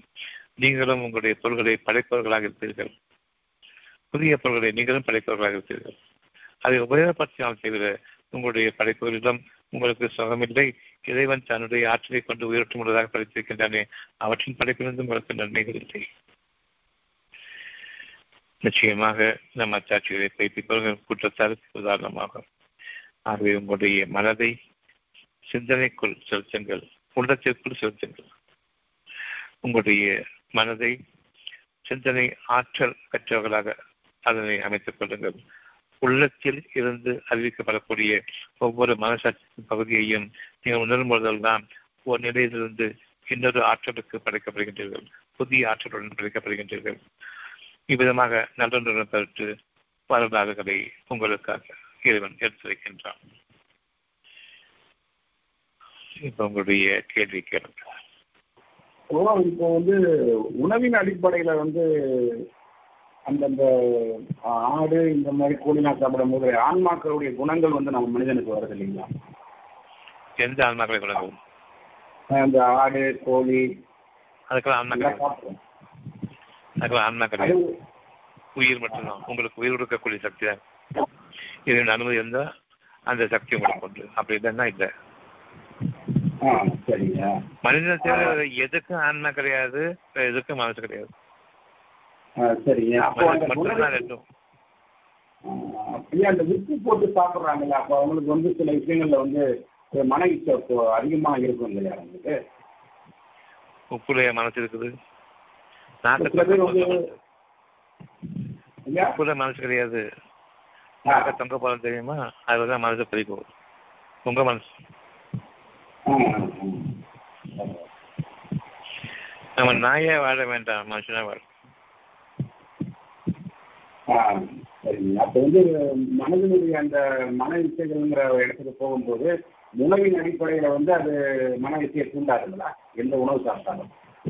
மன இச்சைகள் வந்து மனசாட்சியத்தை மறுக்கும் பொழுது மனச்சு மனசாட்சியத்தை விற்றும் பொழுது மனச்சு எதுக்குமா மாறிடணும் ஒரு நாயா மாறும் அவ்வளவு. அந்த உப்புல குணம் இருக்குதா? நாய்க்கு உப்பு தெரியுமா. நாய்க்கு உப்பு இனிப்பு இதெல்லாம் நாய்க்கு தெரியுமா? அல்லது கறியை மட்டும்தான் கறிக்கு தெரியுமா? ரத்தத்து ரத்தத்தோட. உப்புல குணம் இருக்குதான் கேட்டேன். குணம் இருந்தா நாய்க்கு உப்பு தெரியும். கொஞ்சம் உப்பு ஜாஸ்தியா போட்டு கொடுத்தா திட்டுடும் உப்பு நல்லா சாப்பிடாது. அப்படி இருக்குது நமக்கு நாய்க்கு அப்படி இருக்குது அதுக்கு ஆன்மா கிடையாது புரியுதா? மனிதனுக்கு. தேவை எதுக்கு ஆன்மா கிடையாது. வேற? சில சாத்விகமான குணங்களோட வந்து இருக்கிறாங்க சொல்லிட்டு இந்த மாதிரி உணவு என்னது? பழக்கங்களை சாத்வீகமா என்ன சாத்வீகம் அமைதியா இருக்கக்கூடிய அது என்ன குணங்கள்? அமைதிக்கு என்ன? அமைதி வந்து குண குணத்துக்குரிய ரிவார்ட் அது. உங்க குணத்துக்காக கொடுக்கப்பட்ட ஒரு நல்ல அச்சாட்சியில் அமைதிங்கிறது. இறைவனுடைய ஒரு அருட்கொலைகள் அச்சாட்சிங்கிறது. அது என்ன குணம். அமைதிகள் குணமா அது அது கூட உங்களுடைய நன்மைகளுக்காக கொடுக்கப்பட்டிருக்கிற இறைவனுடைய வெகுமதி அது ம். என்ன என்ன அர்த்தம் அமைதிகள். குணமா உங்க குணங்களுக்காக கொடுக்கப்பட்ட இறைவனுடைய வெகுமதி அது சரிங்க. நற்சான்று. ம். சரி இப்ப நாய் கத்த புரியுது நாக்க தொங்க போட்டு கத்த ஆ, அதான் அந்த மனதை வந்து பலகீனப்படுத்திக்கக்கூடிய சூழ்நிலையில வரும்போது நாயினுடைய குணங்கள்ல வந்து மன இச்சை. மனசு பலகீனப்படல. மனசு உங்களை நாயுடைய அந்தஸ்துக்கு தாழ்த்துது. குணக்கேடு கொடுக்குது. சரி அது இறைவன் அனுமதிக்கிறாங்க ஆ? அது இறைவன் அனுமதிதான் அந்த மாதிரி குணங்கள் மாறாது. நீங்க தப்பு செய்யும் போது தப்பு செய்யாதன்னு மனசு சொல்றதா தப்பு செய்ய சொல்றதா? தெரியாதுன்னு சொன்னாலும் அந்த தப்பு செய்யும் போது தப்பு செய்யக்கூடாதுன்னு மனசு சொல்றதா சொல்லுவீங்க அது இறைவனுடைய வார்த்தை. ஆனா நீங்களோ ஷைத்தானுடைய வார்த்தையை தான் கேட்க நிக்கிறீங்க காரணம் நான் நாயை மாறிட்டேன் இருக்கிறது. மனுஷனா இல்ல. இறைவன் மனுஷனா தானே படிச்சேன்? ம். ஏன் நம்ம நாயா மாறுறோம்? இன்னைக்கு நம்முடைய உதாரணம் இதான் நாய் தான். வரலாறு. நாய் மாதிரி வாழ்ந்தீங்க. இப்போ அது மனுஷனா வாழுங்க இது நம்ம எல்லாத்துக்கும். நீங்க மற்ற நாய் நாயை திட்டுவீங்களா ஆமாங்க. எப்படி இவ்வளோ சர்வசாதாரணம் திட்டுறீங்க? மனசாட்சியம் எப்படி இங்க அமைக்கப்பட்டிருக்குன்னு பாருங்க. அத்தியம் எழுநூத்தி எழுபத்தி ஆறுல. நீங்க எல்லா ஃப்ரெண்ட்ஸும் நாய் தான். எல்லா ஃப்ரெண்ட்ஸும் வந்து நாயை நாயை கூப்பிடுறதுன்னு அவங்களுக்குள்ள நெருக்கத்தை ம். இன்னைக்கு உள்ள மக்கள் வந்து காலேஜ் காலேஜ் ஸ்டூடெண்ட் இருந்தாலும் சரி ஸ்கூல் ஸ்டூடெண்ட் இருந்தாலும் சரி நெருக்கமானவங்க நாயின் கூப்பிட்டா நெருக்கம். ரொம்ப க்ளோஸாக இருக்கணும் அர்த்தம் அப்படிதானே? இந்த மாதிரி பேசுறது அனு- அனுமதிக்குதா உங்களுடைய மனசு? ஆனாலும் சொல்லி தெரியுங்களே அப்படி சொல்லி தெரியுங்களே அப்போ வந்து இறைவனை அப்படி அமைக்கலாம் அல்லது நீங்க இருந்த மற்ற காரணமாக நீங்க அமைச்சுக்கிட்டீங்களா உங்களுடைய வாழ்க்கையை? நம்ம தான் அமைச்சுக்கிறோம். ஆனா அது ஆனான்னு இந்த வார்த்தை? அதுக்கப்புறம் அமைச்சுக்கிட்டு அதுக்கப்புறம் ஆனான்னு வார்த்தை. என்ன ஆனா? அமைச்சுக்கிட்டோம் ரைட்டு நான் தப்பு பண்ணிட்டேன் முடிஞ்சிச்சு அவ்வளவுதான். அப்புறம் ஆனா அதுக்கப்புறம்? சரி சொல்லுங்க ஆமா நான் நாயின் ஒத்துக்கிட்டாச்சு. அப்புறம் நானா அவங்கள மனுஷனா படைச்சேன் ஆமான்னு ஒத்துக்கிட்டாச்சு. நம்ம நாயா இருக்கிறது விரும்பப்பட்டோம் சரி உங்க விற்பனை வந்துக்க ஒத்து ஒத்துக்கிட்டாச்சு. அந்த நாயுடைய குணம் எப்படி ஜாகிறது நாயையும் முன்னாடி உட்கார வச்சு காட்டிருக்கான். அந்த நாயை நாயாச்சும் மதிக்கணும் தவிர மனுஷனை மதிக்க முடியாது.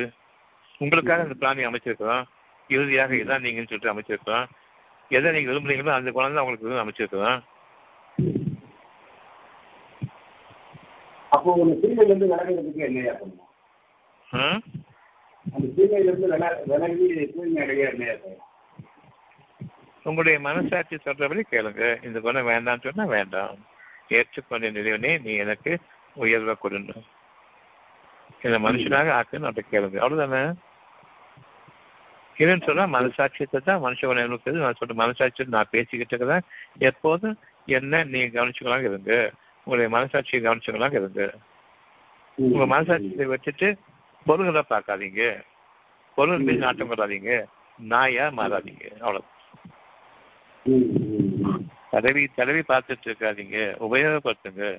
உபயோகப்படுத்தும் பொழுதுதான் உங்களுக்கு நாலு மாசத்துக்குள்ள இன்னத்தை கொடுக்கணும்னு ஆசைப்படுவீங்க. இறைவனும் உங்களுடைய நிலைமை உயர்த்துவான்.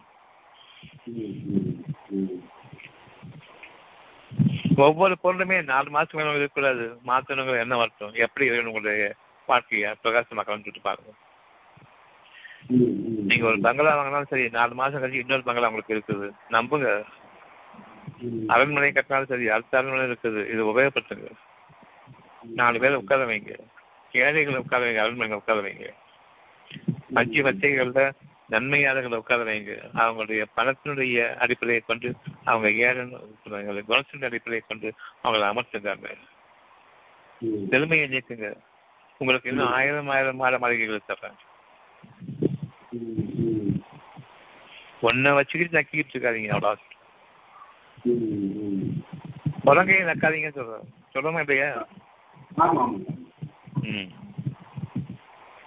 உள்ளங்கை இருக்கிறது காண போச்சு ஆரம்பிக்கிறீங்க ம். உள்ளங்கையில் இருக்கும் போதே குழந்தைட்டு வரும்போது எதுவும் குளிச்சு பழகுங்க. குழந்தையை நக்கிற சூழ்நிலை ஏற்படாது.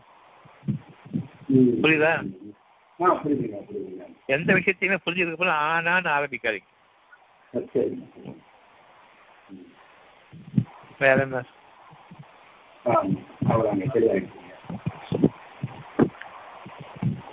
டாக்டர் ஆ சொல்லுங்க. இந்த நம்ம கருத்து தான் முக்கியம். அதில் ஒன்றும் மாற்று கருத்து கிடையாது. அதில் வந்து இந்த இதயம்ங்கிறது வந்து மனதினுள் உள்ள இதயத்தில் சொல்றதுக்கும் சில பேர் இந்த உள்ளம்ங்கிறதே பிரெயினோட சம்மந்தப்படுத்துறாங்க. விளங்காத உள்ளம் உள்ளம் வந்து பார்க்க முடியாது. மனசையே பார்க்க முடியாது. உங்க மனசுல இதுதான் இருக்கான்னு கேட்பேன் இல்லையா? ஆமா. பொய் பேசும்போது உங்களுடைய மனசுல இதான் இருக்குதா? உண்மையை தான் பேச கேட்பான் பேச சமயம் கேட்பான் இப்படி அவங்க உணர்த்தும் பொருட்டு. அப்ப மனசுலன்னு கேட்கும்போது மனசுக்கு உள்ளதான் அர்த்தம். அந்த மனசுக்கு உள்ளதானே உள்ளம் இருக்குது. உள்ளே உள்ளேங்கிறது உள்ளங்கிறது அப்போ அது போய் ஆள் மனசுன்னு சொல்லுவீங்க. உள்ளங்கத்துக்கும் மனசுக்கும் வித்தியாசம் தெரியாம மூளையோ பார்க்கக்கூடிய ஒண்ணு பார்த்தது மட்டுமே பதிவாக இருக்கக்கூடியது மூளை. பார்க்க முடியாதது நாளை விஷயங்கள் எல்லாம் இன்னைக்கு விருப்பமாக அமைச்சோம் இருக்கிறது உள்ளமும் மனசும் சேர்ந்து. எப்படி பார்க்க முடியாத ஒண்ணு பார்க்கக்கூடிய ஒரு பொருளுக்கு மாத்திட்டீங்க. இது இந்த மாதிரி மருத்துவங்களோட நாய் பிடிப்பு கற்றுக்கிட்டு தானே அழகான உணர்வோட உள்ளம் மனம் எல்லாமே வந்து ஆத்மார்த்தமானது பார்க்க முடியாதுங்கிற அந்த உணர்வை சொல்லி கொடுத்த பிறகும் இந்த நாய் மருத்துவம் கற்றுக் கொடுத்தது தானே மூளைன்னு. ஆமாடா இப்ப என்ன கேள்வி உங்களுக்கு இப்ப இருக்குது? இதயம்ங்கிறது இதே வந்து பார்க்க முடியாதுதான். பார்க்க முடியாதுதான். அது உள்ளமும் மனமும் இணைந்தது. நீ சொல்ற இருதயம் வந்து இந்த சவுப்பை ஆமா இந்த சவுப்பை இதயத்துடைய கண்ட்ரோல்ல இருக்குது ஞாபகம். அப்படியா? புரியல. இதயத்தினுடைய கண்ட்ரோல்ல தான் இந்த இருதயம் சொல்ற ஹார்ட் இருக்கு இல்லையா? ஆமா ஆமா இதயத்துடைய கண்ட்ரோல்ல இருக்குது. இதயம் நொறுங்கி போச்சுன்னு சொன்னா ஒரு செகண்ட் ஹார்ட் நின்று போயிடும். பயமும் கவலையும் துக்கமும் கலந்து இருதய என்னுடைய இதயம் நெருக்கடிக்கலாம்னு சொன்னா ஒரு செகண்ட் ஹார்ட் நின்று போயிடும். எவ்வளவு அளவுக்கு விசாலமா இருக்குதோ அழகா இருக்குதோ அமைதியா இருக்குதோ அந்த அளவுக்கு இருதயம் வேலை செய்யும் உண்மையாதையா கண்டிப்பா உணர்வுபூர்வமா இருக்குது இன்னைக்கு சிறப்பு அப்ப இந்த சவு பைங்க இருதயத்தை முக்கியத்தை கொடுக்கணுமா இதயத்தை பாதுகாத்துக்கணும் இதயம் தான் பாதுகாக்கணும் இதயங்கள் மூளையா இல்லையா இந்த இதயத்தை கட்டுப்படுறது மூளை இது செய்யணும்னு சொன்னா மூளை வேலை செய்யணும் அப்படிதானே ஆமாயா இந்த மூளை வந்து அடிமை தானே கண்டிப்பா கண்டிப்பா இந்த இதயத்துக்கு மாஸ்டரா இருக்கக்கூடிய சமயத்தை வந்து இந்த மூளைகளை நாய்க்கு அடிமைப்படுத்தலாமா மனசு மறந்ததுனால தானே இந்த மூளை பிரச்சனை வைக்கிறீங்க இந்த. மூளை ஒரு நாய் தானே? சொல்றபடி கேட்கணும். என்ன அடி உதவ வாங்க மாட்டேங்க அந்த மூளைக்கு கொடுக்க மாட்டேங்க சிறுப்பல் கொடுக்க மாட்டேங்க என் மனசுக்கு தகுந்த மாதிரி நடக்கும்னு சொன்னா? இந்த நாய் மொத்தத்துக்கு அந்த மூளை தான் பெருசு. அதை வச்சு ஒண்ணும் பண்ண முடியாது. நீ கொரோனா கொரோனான்னு சொல்லிட்டு இருக்காங்களே? குரங்கு மாதிரி ஆடிட்டு இருக்காங்களே? ஒரு சாதாரண ஜுவல்ஸ் மரத்து வக்கு இல்லாம இந்த நாய் பிடிப்பு அவங்களை காப்பாற்றிட்டு நினைக்கிறீங்க? அவ்வளவே மறந்துடுங்க உள்ளத்தின் பக்கம் வாங்க. மனசுக்குள்ள வாழுங்க. மனசுல வாழுங்க. புரியுதா? மனசுலே சொல்லும்போது மனசுக்கு உள்ளே ஓகே. உள்ளம் உள்ளத்தை வாழும். மனசு எப்போதுமே உள்ளத்தோடு தஞ்சம் ஒழிஞ்சிருக்கணும் உங்க அரண்மனைகளில் வாழும்போது ஒவ்வொரு பொருளையும் பார்த்து ஆஹா ஓஹோ எவ்வளவு அழகான வேலைப்பாடு எவ்வளவு நேர்த்தியான பொருள் என்று இருக்குதுன்னு சொல்லிட்டு உங்களுடைய மனசை பொருள்களுக்கு பலிய பலியாக்கிறாதீங்க பரிவர்த்தாதீங்க பரிதவிக்கக்கூடிய எந்த எவ்வளவு அழகாக இருந்தாலும் சரி படைக்கப்பட்ட ஒவ்வொன்றுமே உள்ளத்துக்கு பார்க்கும் பொழுது ஒவ்வொன்றும் அற்பமானது. கடலும் சரி மலைகளும் சரி. எவ்வளவு அழகாக இருந்தாலும் சரி உள்ளத்துக்கு முன்பாக கொண்டு அப்படி வாழ்ந்துட்டு வாங்க. இப்பதான் நம்ம குற்றாலத்துக்கு போக மாட்டோம். நம்ம இருப்பிடங்களுக்கு அந்த குற்றாலங்கள் வரும் அவ்வளவு சார்வம் பொருள் வரும். நம்ம வேற டாக்டர் அதான் நீங்க இப்ப ஆங்கில உரை போய்கிட்டு இருக்கிறதுல எல்லாமே பொருளின் அடிப்படையில் தான் கேட்கறாங்க கொஸ்டின்ஸ் அவ்வளவுமே. நம்ம அதுல இருந்து அடுத்த லெவலுக்கு போயிட்டோம். உங்களுடைய கருத்துக்களால் உந்தப்பட்டு கருத்துக்களால என்னுடைய கருத்துக்களால் இல்ல இந்த குரானுடைய மேன்மையின் காரணமாக. என்னுடைய மனசாட்சியம் புதுப்பிக்கப்பட்டு அந்த உள்ளத்தின் வாசம் திறக்கப்பட்டு என் மனமானது அதுக்குள் ஈர்க்கப்பட்டிருக்குது அதனுடைய பெரிய காட்சி அது. ஆமா கண்டிப்பா. அது அருள் போனதுனால அவங்க கேட்கக்கூடிய கேள்வி அனைத்துமே பொருளின் அடிப்படையில் தான் கேட்கறாங்க. நமக்கு ஒரு பேசிக் மாதிரி இருக்கு. இருந்தாலும் சில தகவல்கள் நமக்கு அதுல பயனுள்ளதாக இருக்கு. அதுலதான் அவங்க எந்த தகவல் பயனுள்ளதா இருக்குது? தகவல். பயனுள்ளதா? இல்ல அது நேத்து அந்த பயனுள்ளதுங்கிறது என்னது? என்ன சொல்றது? அந்த எது வேண்டாம்ங்கிற நம்ம ஏற்கனவே உணர்ந்துட்டோம். பொருள் வேண்டாம் அருள் தாங்கிறது நமக்கு ஏற்கனவே பதிவாயிட்டு மனசுல. ம். ஆனாலும் அவங்க கேட்கக்கூடிய கேள்விகள் அனைத்தும் பொருளின் அடிப்படையில தான் இருந்தது சில நேரங்கள்ல பார்க்கும்போது. அதுல வந்து. அதான் நீங்க எண்டோகிரைன் சிஸ்டத்தை பத்தி நீங்க பேசுனீங்கல்ல அதனாலதான் எனக்கு இந்த ஒரு இது. இந்த மொழிங்கிறதுக்கு நம்ம இம்பார்ட்டன்ஸ் கொடுக்கணும். அந்த எண்டோக்ரைனை இயக்கு அந்த எண்டோக்ரைனை இயக்குறது மனசான்னு சொன்னோம் இல்லையா ஆமா ஆமா ஆமா. வெளிப்படையான நோய்கள் அங்கேருந்து ஆரம்பிக்குது. அவங்களுக்கு அது கூட தெரியாது. வேற? நன்றி டாக்டர். ஆரம்பி. வேற என்ன கேள்வி இருக்கு? வந்து மனசு தான் நம்மளை இயக்குது. உள்ளம் தான் இயக்கணும். உள்ளம் தான் இயக்கணும். மனசை இயக்கணும். உள்ளம் வந்து ஒரு ஸ்டேஜ் உங்களுக்கு நீங்க எதுவும் கேள்வி கேட்கறதுக்கு முன்னாடி ஒரு ஸ்டேஜ் மேல எடுத்து வச்சோம் உள்ளம் தான் மனசை இயக்கணும் சத்தியம் தான் மனசை இயக்கணும் நன்மைகள் தான் மனசை இயக்கணும் நியாயம் தான் மனசை இயக்கணும். இதுக்கு தவிர்த்து வேறு எதுவும் மனசை இயக்கக்கூடாது. மனசு இயக்குறது வந்து கெட்டதான் இயக்கும் ம் ஆமாங்க. உள்ளம் தான் மனசு இயக்குதுங்க. உள்ளம் தான் மனசு இயக்குது. இந்த சூழ்நிலையில் வந்துங்க கோமா ஏற்பட்டதுன்னா மூளை செயலிழப்புங்கிறாங்க. மூளை செயலிழப்பு வந்ததுக்கு அப்புறம் அவங்க சொல்றது அவ்வளவுமே புறம்போக்குகள் உளறல்கள் அவ்வளவுதான். அது எந்த விதமான அடிப்படை வெளிப்படையான நன்மையோ அர்த்தம் கூட கிடையாது. இப்ப நான் நீங்க சொல்ற விஷயத்துக்கு நான் எப்படிங்கிறத சொல்றேன். கோபம்ங்கிறீங்க. சரியா? ஆமாங்க. அந்த கோபம் கெட்டதா நல்லதா கூடுமா கூடாதா? குடும்பத்துக்கு ஆகுமா ஆகாதா? நாட்டுக்கு ஆகுமா ஆகாது? ஆகாதுங்க இப்ப என்ன கேட்க முடியாது வச்சுட்டு சனி தூக்கி போட வேண்டியதானே அமைதி கேட்க வேண்டியதானே அதுக்கு என்ன கோபத்துக்கு விளக்கம் வியாக்கியானம் தேவைப்படுது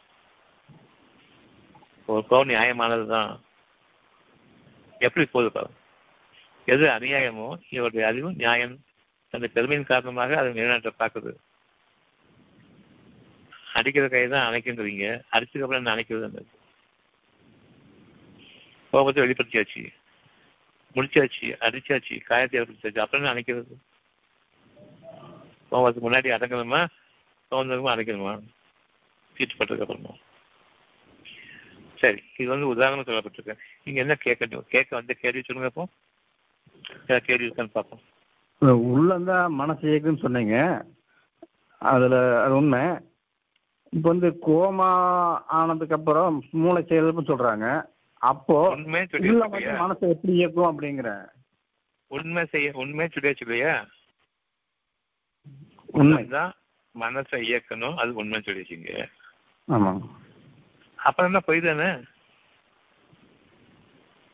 பொய்க்கு என்ன வியாக்கியானங்களுக்கு தேவைப்படுது? திரும்ப தெரிஞ்ச வேண்டியது தானே? டாக்டர் புரிஞ்சுதுங்க. வந்து நம்ம நான் கேட்கறது மூளை செயலிழப்புக்கு ஏற்பட்டதுக்கு அப்புறம் உள்ள எந்த நிலையில இயங்குது அது ஏன் நம்ம உடலை இயக்க முடிய மாட்டேங்குது அப்படிங்கிறதான் ஓகே. உள்ளம் செயல் இழந்து போகவ மூளை செயல் இழந்து போச்சு. சரியா? ஆமாம் ஆமாம் காரணம் பல காலங்களாக உண்மையை மறுத்து வாழ்ந்திருக்கீங்க. சரியா?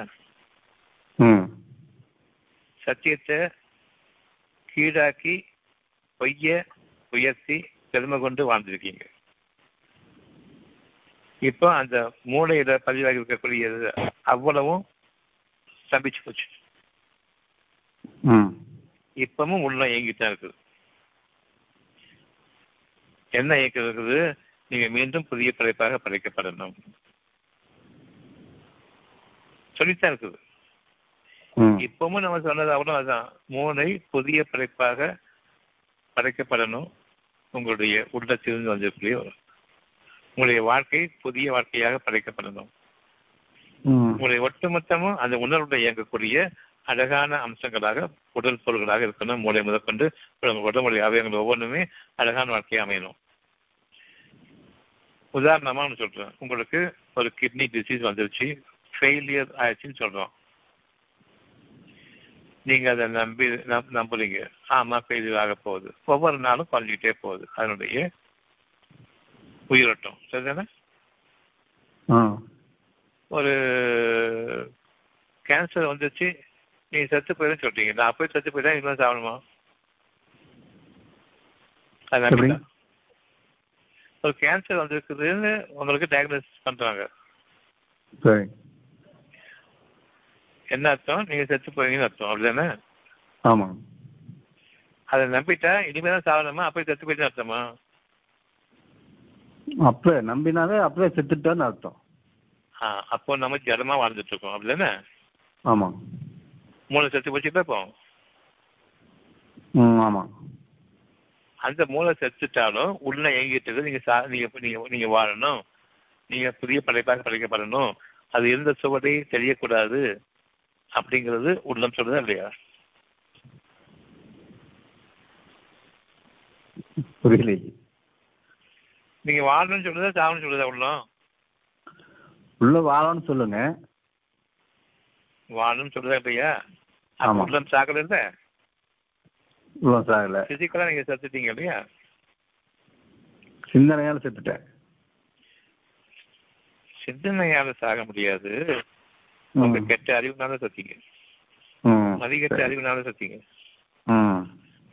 உள்ளம் எப்போதுமே நீங்க கோமாவில் போயிட்டா கூட அந்த உள்ளம் உங்களுக்கு பேசிட்டு இருக்குது. நீங்க மீண்டும் புதிய படைப்பாக வாங்க. ஆனா இவங்க புதிய படைப்பாக நாம் படைக்கப்படுவோங்கிறத நம்பினால் தவிர இந்த உள்ளம் சொல்றத மனசு கேட்காது. அப்படியே போயிடும். யார் நம்புறாங்களோ அவங்க கோமால திரும்ப வெளியே வர்றாங்க. இதுதான் நடக்கும் முக்கியமா உள்ளம் வந்துங்க கோமாவில் இருக்கையில உடலை இயக்க முடியாது. ஆனா உள்ளம் வந்து மனசை இயக்கிட்டு இருக்கும். மனசு கேட்குது புதிய உயிர் பட படைக்கப்பட இருக்குது. அந்த அந்த பாயிண்ட் நிக்குது. புதிய உயிர் உங்களுக்காக. அந்த புதிய உயிர் வரும்போது இந்த செத்து பண்ண மூட அடிச்சுன்னு வெளியில வரும். புது இயக்கமாக வரும். அங்க நோய்கள் இருக்காது. அவ்வளவு காணப்படும் இப்படிதான் இப்பவே நோய்கள் இருக்கும்போது சுகமாயிட்டு இருக்கிறது இதே அடிப்படை தான் உள்ள அவங்கள புதுப்பிச்சுட்டு இருக்குது. நான் புதிய படைப்பாக படைக்கப்பட்டு கொண்டிருக்குங்கிறதை இப்ப நம்பினா மட்டும்தான் அந்த மாதிரி சூழ்நிலைகளுக்குள்ள போக மாட்டோம். அப்படியே போயிட்டா கூட மீண்டு வருவோம். ம் இப்ப கேள்வி என்ன? கேள்வி தெளிவுக்கு வேண்டி கேட்கறதுங்க இன்னும் நல்லா தெளிவுக்கு வேண்டி.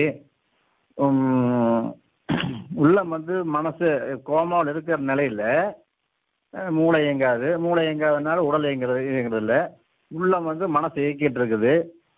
அஹ், உள்ளம் வந்து மனசை இயக்கிட்டு இருக்கு. அந்த உள்ளத்துல வந்து கோமாவில் இருக்கிற நிலையில உள்ளம் இயங்கிட்டே இருக்குது. நாம நல்லா வாழணும் மேன்மையாகணும் எந்திரிக்கணும் நடக்கணும் அப்படிங்கிறது உள்ளம் வந்து அதை உணர கோமாவில் கீழே உணர முடியுமா முடியாது. இல்ல இல்ல இல்ல இல்ல. இப்ப குழந்தை பிறக்கும் போது எப்படி பிறக்குது? இறைவனுடைய ஆற்றலை கொண்டு பிறக்குது இல்லையா? ஆமாங்க அது எந்திரிச்சு நடக்கணும் ஓடணும் பிறக்குது? இல்ல. அது இருந்துட்டு இருக்குது. அதே மாதிரி கோமால போயிட்டு வெளியே வரும்பொழுது உங்களுடைய தூக்கம் ஒரு கோமா தான் ம். புரியுதா? எந்த இயக்கம் கிடையாது. உள்ளம் தான் இயக்கிட்டு இருக்குது லைவா அப்படி நீங்க வந்து புதிய படைப்பாக அமைக்கும் பொழுது எந்த ஆற்றலை கொண்டு வாழணும் சொல்ல தவிர நீங்க உங்களுடைய அறிவு கொண்டு திருப்பி எந்திரிச்சு நடக்கணும் ஓடணும் இந்த பேச்செல்லாம் உள்ளத்துல கிடையாது. அது இருக்கிற வரைக்கும் நீங்க ஒன்றும் மனசுல வந்து பரிவர்த்தனை உடலச்ச மாதிரி தான் ஒன்றும் வாழ்ந்துட்டு இருக்கீங்க. கோமாலையும் சரி அங்கேயும் செத்து தான் இருக்கணும். அஹ் யாரும் இறந்துட்டாங்க. ஒன்றும் அதுல கொஞ்சம் ஹீட் இருக்குது. உடம்புல ஹீட் இருக்குது. அப்படின்னா சொல்றீங்க இல்லையா? அந்த ஹீட் தான் உள்ள ஒன்று அறிவிச்சுட்டு இருக்கு மனசுக்கு. அந்த மனசோ இது வரைக்கும் வெறுத்த மாதிரி வெறுத்து உட்காந்துட்டு இருக்கு. யார் அந்த மனசு அறிய அந்த மனசு உள்ளத்தின் பக்கம் சாய்ச்சிருக்காங்களோ அவங்களுக்கு ஒரே நேரம் தான் முடிஞ்சு போயிடும். அதுக்கப்புறமா பரிதவிப்பே இருக்காது. எல்லாருக்கும் நல்ல வேண்டாம் வாழ்ந்தாங்க இறந்தாங்க இருக்குமே தவிர படிச்சிக்க மாட்டாங்களா படிச்சிக்க மாட்டாங்களா படிச்சிக்க மாட்டாங்களான்னு யாரும் அங்கலாய்க்க மாட்டாங்க. அவங்களுக்குமே அது போதும். இறைவனுடைய பொருத்தத்திற்கு வாழ்ந்தோம். அவன் கைப்பற்றி கொண்டான். சொர்க்க வாழ்க்கை இருக்குதுன்னு சொல்லி கைப்பற்றின பிறகு அங்க மீண்டும் வரத்துக்கு விரும்ப மாட்டாங்க. அதனால உறுதியான மதமா இருக்கும். யாரு மீண்டும் வந்து விரும்புறாங்களோ அவங்களுக்கு இன்னொரு வாழ்க்கை கொடுக்கப்படுது. ஒவ்வொரு துக்கமும் அப்படித்தான். கவலையோடவும் துக்கத்தோடவும் போறோம். மறுநாள் கொஞ்சம் ஆறுதலோட எந்திரிக்கிறோம். புதிய வாழ்க்கை. ஆனா மீண்டும் நம்ம வந்து மனசு கொண்டு தான் வாழ்றோம் உள்ளத்திலேருந்து கிடைச்ச செய்திகள் இல்லை. மூளை என்ன மனசுக்கு அறிவிச்சிச்சோ அதை கொண்டு தான் வாழ்ந்துட்டு சச்ச பணமாக தான் திரும்ப எந்திரிக்கிறோம் அப்படி எந்திரிக்க கூடாது. இன்னைக்கு புதிய வாழ்க்கையை நம்ம பார்க்க போறோம். புதிய தோற்றம் நமக்காக இருக்குது. புதிய அதிகாலை நமக்காக இருக்குது. நேற்றைய காலம் இன்னைக்கு கிடையாதுங்கிறத நம்பி வாழணும். இப்ப இறைவன் எனக்கு ஆற்றல் தவிர நான் புதிய குழந்தையா பிறந்திருக்கும் போது எப்படி கை காலெல்லாம் ஆடிட்டு நடக்க மாட்டேனோ அதே மாதிரி விசுக்கு விசுக்கு நீ வேலையை ஆரம்பிக்க மாட்டேன். பொறுமையோட பயபக்தியோட இன்னைக்கு ஒரு புதிய வாழ்க்கையை நாம் இன்னைக்கு நாங்கள் இருக்குங்கிற அந்த ஆசையோடும் பயத்தோடும் நம்ம வெளியாகணும். நம்முடைய பழைய வாழ்க்கை தான் நம்ம இருந்தால் கூட அதை புதிய வாழ்க்கை அமைக்க அமைக்கப்பட இருக்கிறதையும் அமைதியும் அழகையும் புதிய நமக்கான வாடிக்கையாளர்களையும் உறவுகளையும் நட்பையும் என்ன சம்பாதிக்க போறோங்கிறத ஆசையோடு போகணும். பணம் சம்பாதிக்கணும் எண்ணத்தோடு போகாம. இதுவும் சேர்ந்திருக்கும் நல்ல மனிதர்களும் வேணும் சேர்ந்திருக்கும் நாமும் நல்ல மனிதர்களாக நம்முடைய வாடிக்கையாளர் முன்பாக உயர்த்தப்படணும். அங்கீகாரம் கிடைக்கப்படணும். கண்ணியமானவர்களாக நம்ம பார்க்கப்படணும் அந்த ஆசையை வெளிவரும் புரியுதா? புரியுது நேர்வழியில் வாழ வைக்கிறது புரியுது. நீ சொல்றது நான் கேட்கறதுங்க கொஞ்சம் மனுஷனுக்கு உங்களுக்கு நான் தெளிவாக சொல்ல முடியலையே என்னன்னு நினைக்கிறேன். உள்ளம் வந்து மனசு இயக்குதுங்க மனசு இயங்கையில கொஞ்சம் இருங்க கொஞ்சம் இங்க மட்டும் சொல்லிடுறேன் உள்ள வந்து மனசுக்கு உங்களுடைய நன்மை தீமைகளை அறிவிச்சு நன்மைகள் வேண்டும் தீமைகள் வேண்டாம். இதுதான் உள்ள அறிவிச்சிட்டு இருக்கு இயக்கல. இனிமே மனசு எதை எடுத்துக்கிறதோ அதன்படி இயங்காகும் உங்களுக்கு அழகான வாழ்க்கை வேணும் நன்மையான வாழ்க்கை வேணும். பாவங்கள் நீக்கப்பட்ட வாழ்க்கை வேணும். பாவங்கள் சேகரிக்கப்பட்ட வாழ்க்கை வேண்டாம். இது எல்லாமே நன்மை தீமைகளை தெளிவாக அறிவிச்சு நன்மையின் பக்கம் நீங்க வாழ்ந்தா நான் நீங்க என்னோட இருக்கலாம் நான் உங்களோட இருப்பேன். தீமையின் பக்கம் வாழ்ந்தா என்னை விட்டு நீங்க விலகி போறீங்க வேண்டாம்னு நானும் நீங்க போற போக்கை விட்டுட்டு அமைதியா இருக்கலாம். அவ்வளவுதான். இதுதான் உங்களுடைய உள்ளம் மனசுக்கு அறிவிக்குது. பிறகு மனசு எதை ஏற்றுக்கிறதோ அதன்படி இயக்கங்கள் ஆரம்பிக்குது. அதன்படி அவங்களை வாழ்க்கை ஆரம்பிக்குது. இப்போ கேள்வி சொல்லுங்க மனசு இந்த நிலையில இந்த நிலையில மூளை இயங்குறதுல வந்து இருதயம் வந்து எப்படி நம்ம உடலை இயக்கும்? உடல் இயங்குறது இல்ல மூளை இயங்குறது. மனசா மூளை இயக்குது. மூளை வந்து எதையும் இயக்கல? மனசு மூளை இயக்குது. எதை விரும்புறீங்களோ அதன் அடிப்படையில மனசு மூளை இயங்குது. ம் அதானுங்க. ஹார்மோன் உங்களை ஹார்மோன் அடிப்படையில இருந்து இயங்குது. மூளை இயக்க ஆரம்பிக்குது. மனசு ரூட் ரூட் ரூட் காரணம். இயக்குறது மனசு. தான் மூளை இல்ல. ஆமா. அப்ப வந்துங்க அந்த கோமாவில் இருக்கிற நிலையில மனசு எப்படி இயங்கிட்டு தான் இருக்குது? மனசு. மனசு இயங்குறது இறைவனுடைய உள்ளம் கொடுக்கக்கூடிய சத்தியத்தை ஏற்று இயங்குதா? தன்னுடைய உலக அடிப்படையில திரும்பி வாடுங்கிற அந்த அடிப்படையில் இயங்குதா? கரெக்டா நேரு வழி நம்ம போ- போறதுக்கு சொல்றீங்க. நான் வந்து பிசிக்கலா கேக்குறேன். மு- மு- கோமா இருக்கீங்கள கோமால வந்து முடிஞ்சு போச்சு. கோமால வந்து பிசிக்கல் முடிஞ்சு போச்சு. மனசுலயும் உலக அடிப்படையிலான வாழ்க்கையை வாழணும்னு ஆசைப்படுறீங்கன்னு சொன்னா கோமாவில இருந்து என்னைக்கு வெளியே வர முடியாது. உள்ளம் அறிவிக்கக்கூடிய இறைவனுடைய அடிப்படையில் வாழணும். அந்த ஆசை இருந்தால் தவிர பிசிக்கல் செத்தல் செத்தல் தான். புதிய படைப்பாக நீங்க படைக்கப்பட இருக்கீங்க பழைய படைப்பாக உருவாக்க உருவாக்கப்படுறதுக்காக உங்களுக்கு இப்படிப்பட்ட ஒரு சோதனையை இப்படிப்பட்ட ஒரு அச்சாட்சியை காமிக்கல.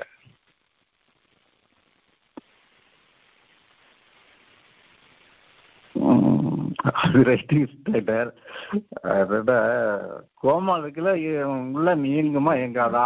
அப்படிங்கிறதா? உள்ளம் இயங்குற பேச்சு கிடையாது. உள்ளம் எப்போதுமே லைவா இருக்கிறது உங்களுக்கு அழகான விஷயங்களை சத்தியமான விஷயங்களை நேர் வழியை காண்பிக்கக்கூடியது அந்த உள்ளம். இந்த வழியில நீ வாழ விரும்புறியான்னு கேட்கும்பொழுது ஆமான்னு சொன்ன வாழ்க்கை இருக்குது. ஆனா அதை கேட்காம இப்பொழுதும் அந்த உள்ளம் சொல்றது எல்லாத்தையும் உலக அடிப்படையிலேயே மாத்திக்கிட்டு திரும்பவும் இந்த உலக அடிப்படையில இச்சை கொண்டு வாழக்கூடிய அந்த மனசு அப்பவும் இருக்குது பல பேருக்கு. உள்ளம் சொல்றதை ஏற்றுக்கொண்டு புதிய வாழ்க்கை நடிப்பில் வரணுங்கிறதும் இருக்குது. உள்ளம் சொல்றதை ஏற்றுக்கொண்டு புதிய வாழ்க்கை வாழ்க்கை அடிப்படையில் இருக்கிறவங்களுக்கு சமாதானம் இருக்காங்க இப்பவும் அதே மாதிரியே உலகத்தின் அடிப்படையிலையும் உலக இச்சைகளையும் வாழ விரும்புகிறவங்களுக்கு அந்த அந்த இச்சைகளை வாழ விரும்புகிறவங்களுக்கு திரும்ப வாழ்க்கை கிடையாது. முடிக்கப்பட்டது முடிக்கப்பட்டதுதான்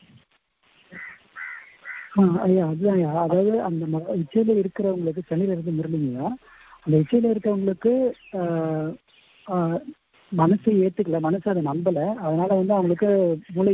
கொஞ்சம் மனசு எதை மனசு எதை ஏற்றுக்கல மனசு வந்து உள்ளம் சொல்றத நம்பலையா? உள்ளம் சொல்றத நம்ப அதாவது சுகமான அழகான பாதையை ஏற்றுக்கல ஆமா ஏத்துக்கல. அதனால அவங்களுக்கு மூளை இயங்கல ஆனா அந்த இருதய சவ்வு பை வந்து இயங்குது இல்லையா?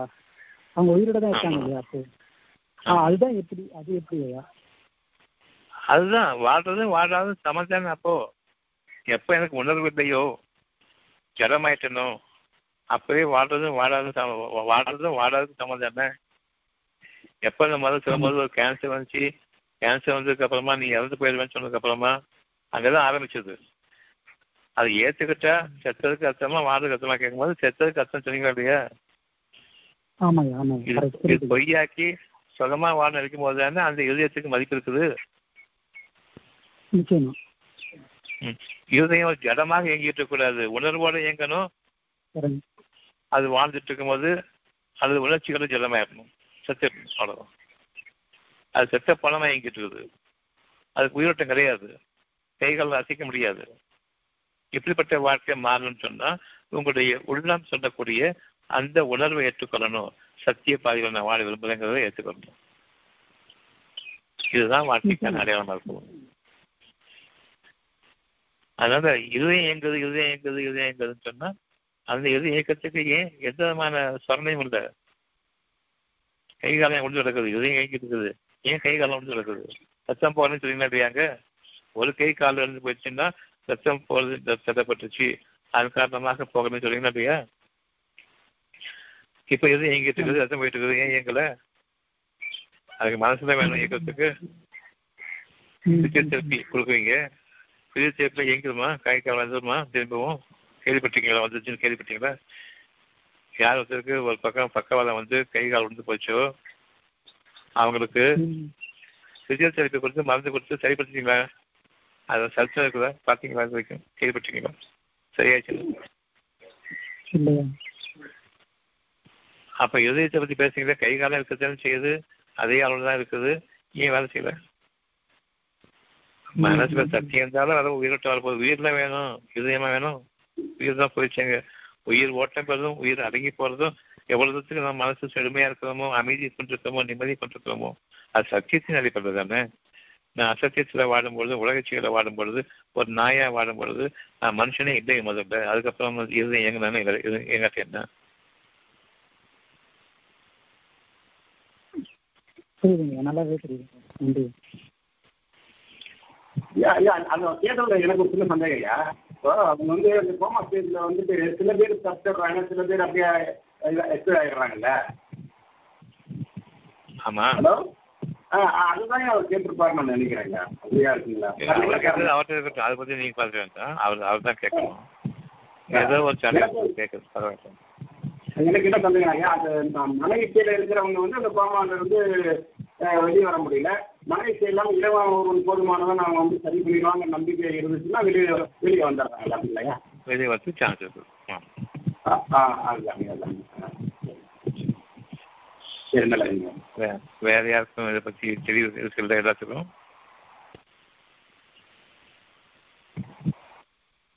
சரி பார்ப்போம். நாளைக்கு. சரி.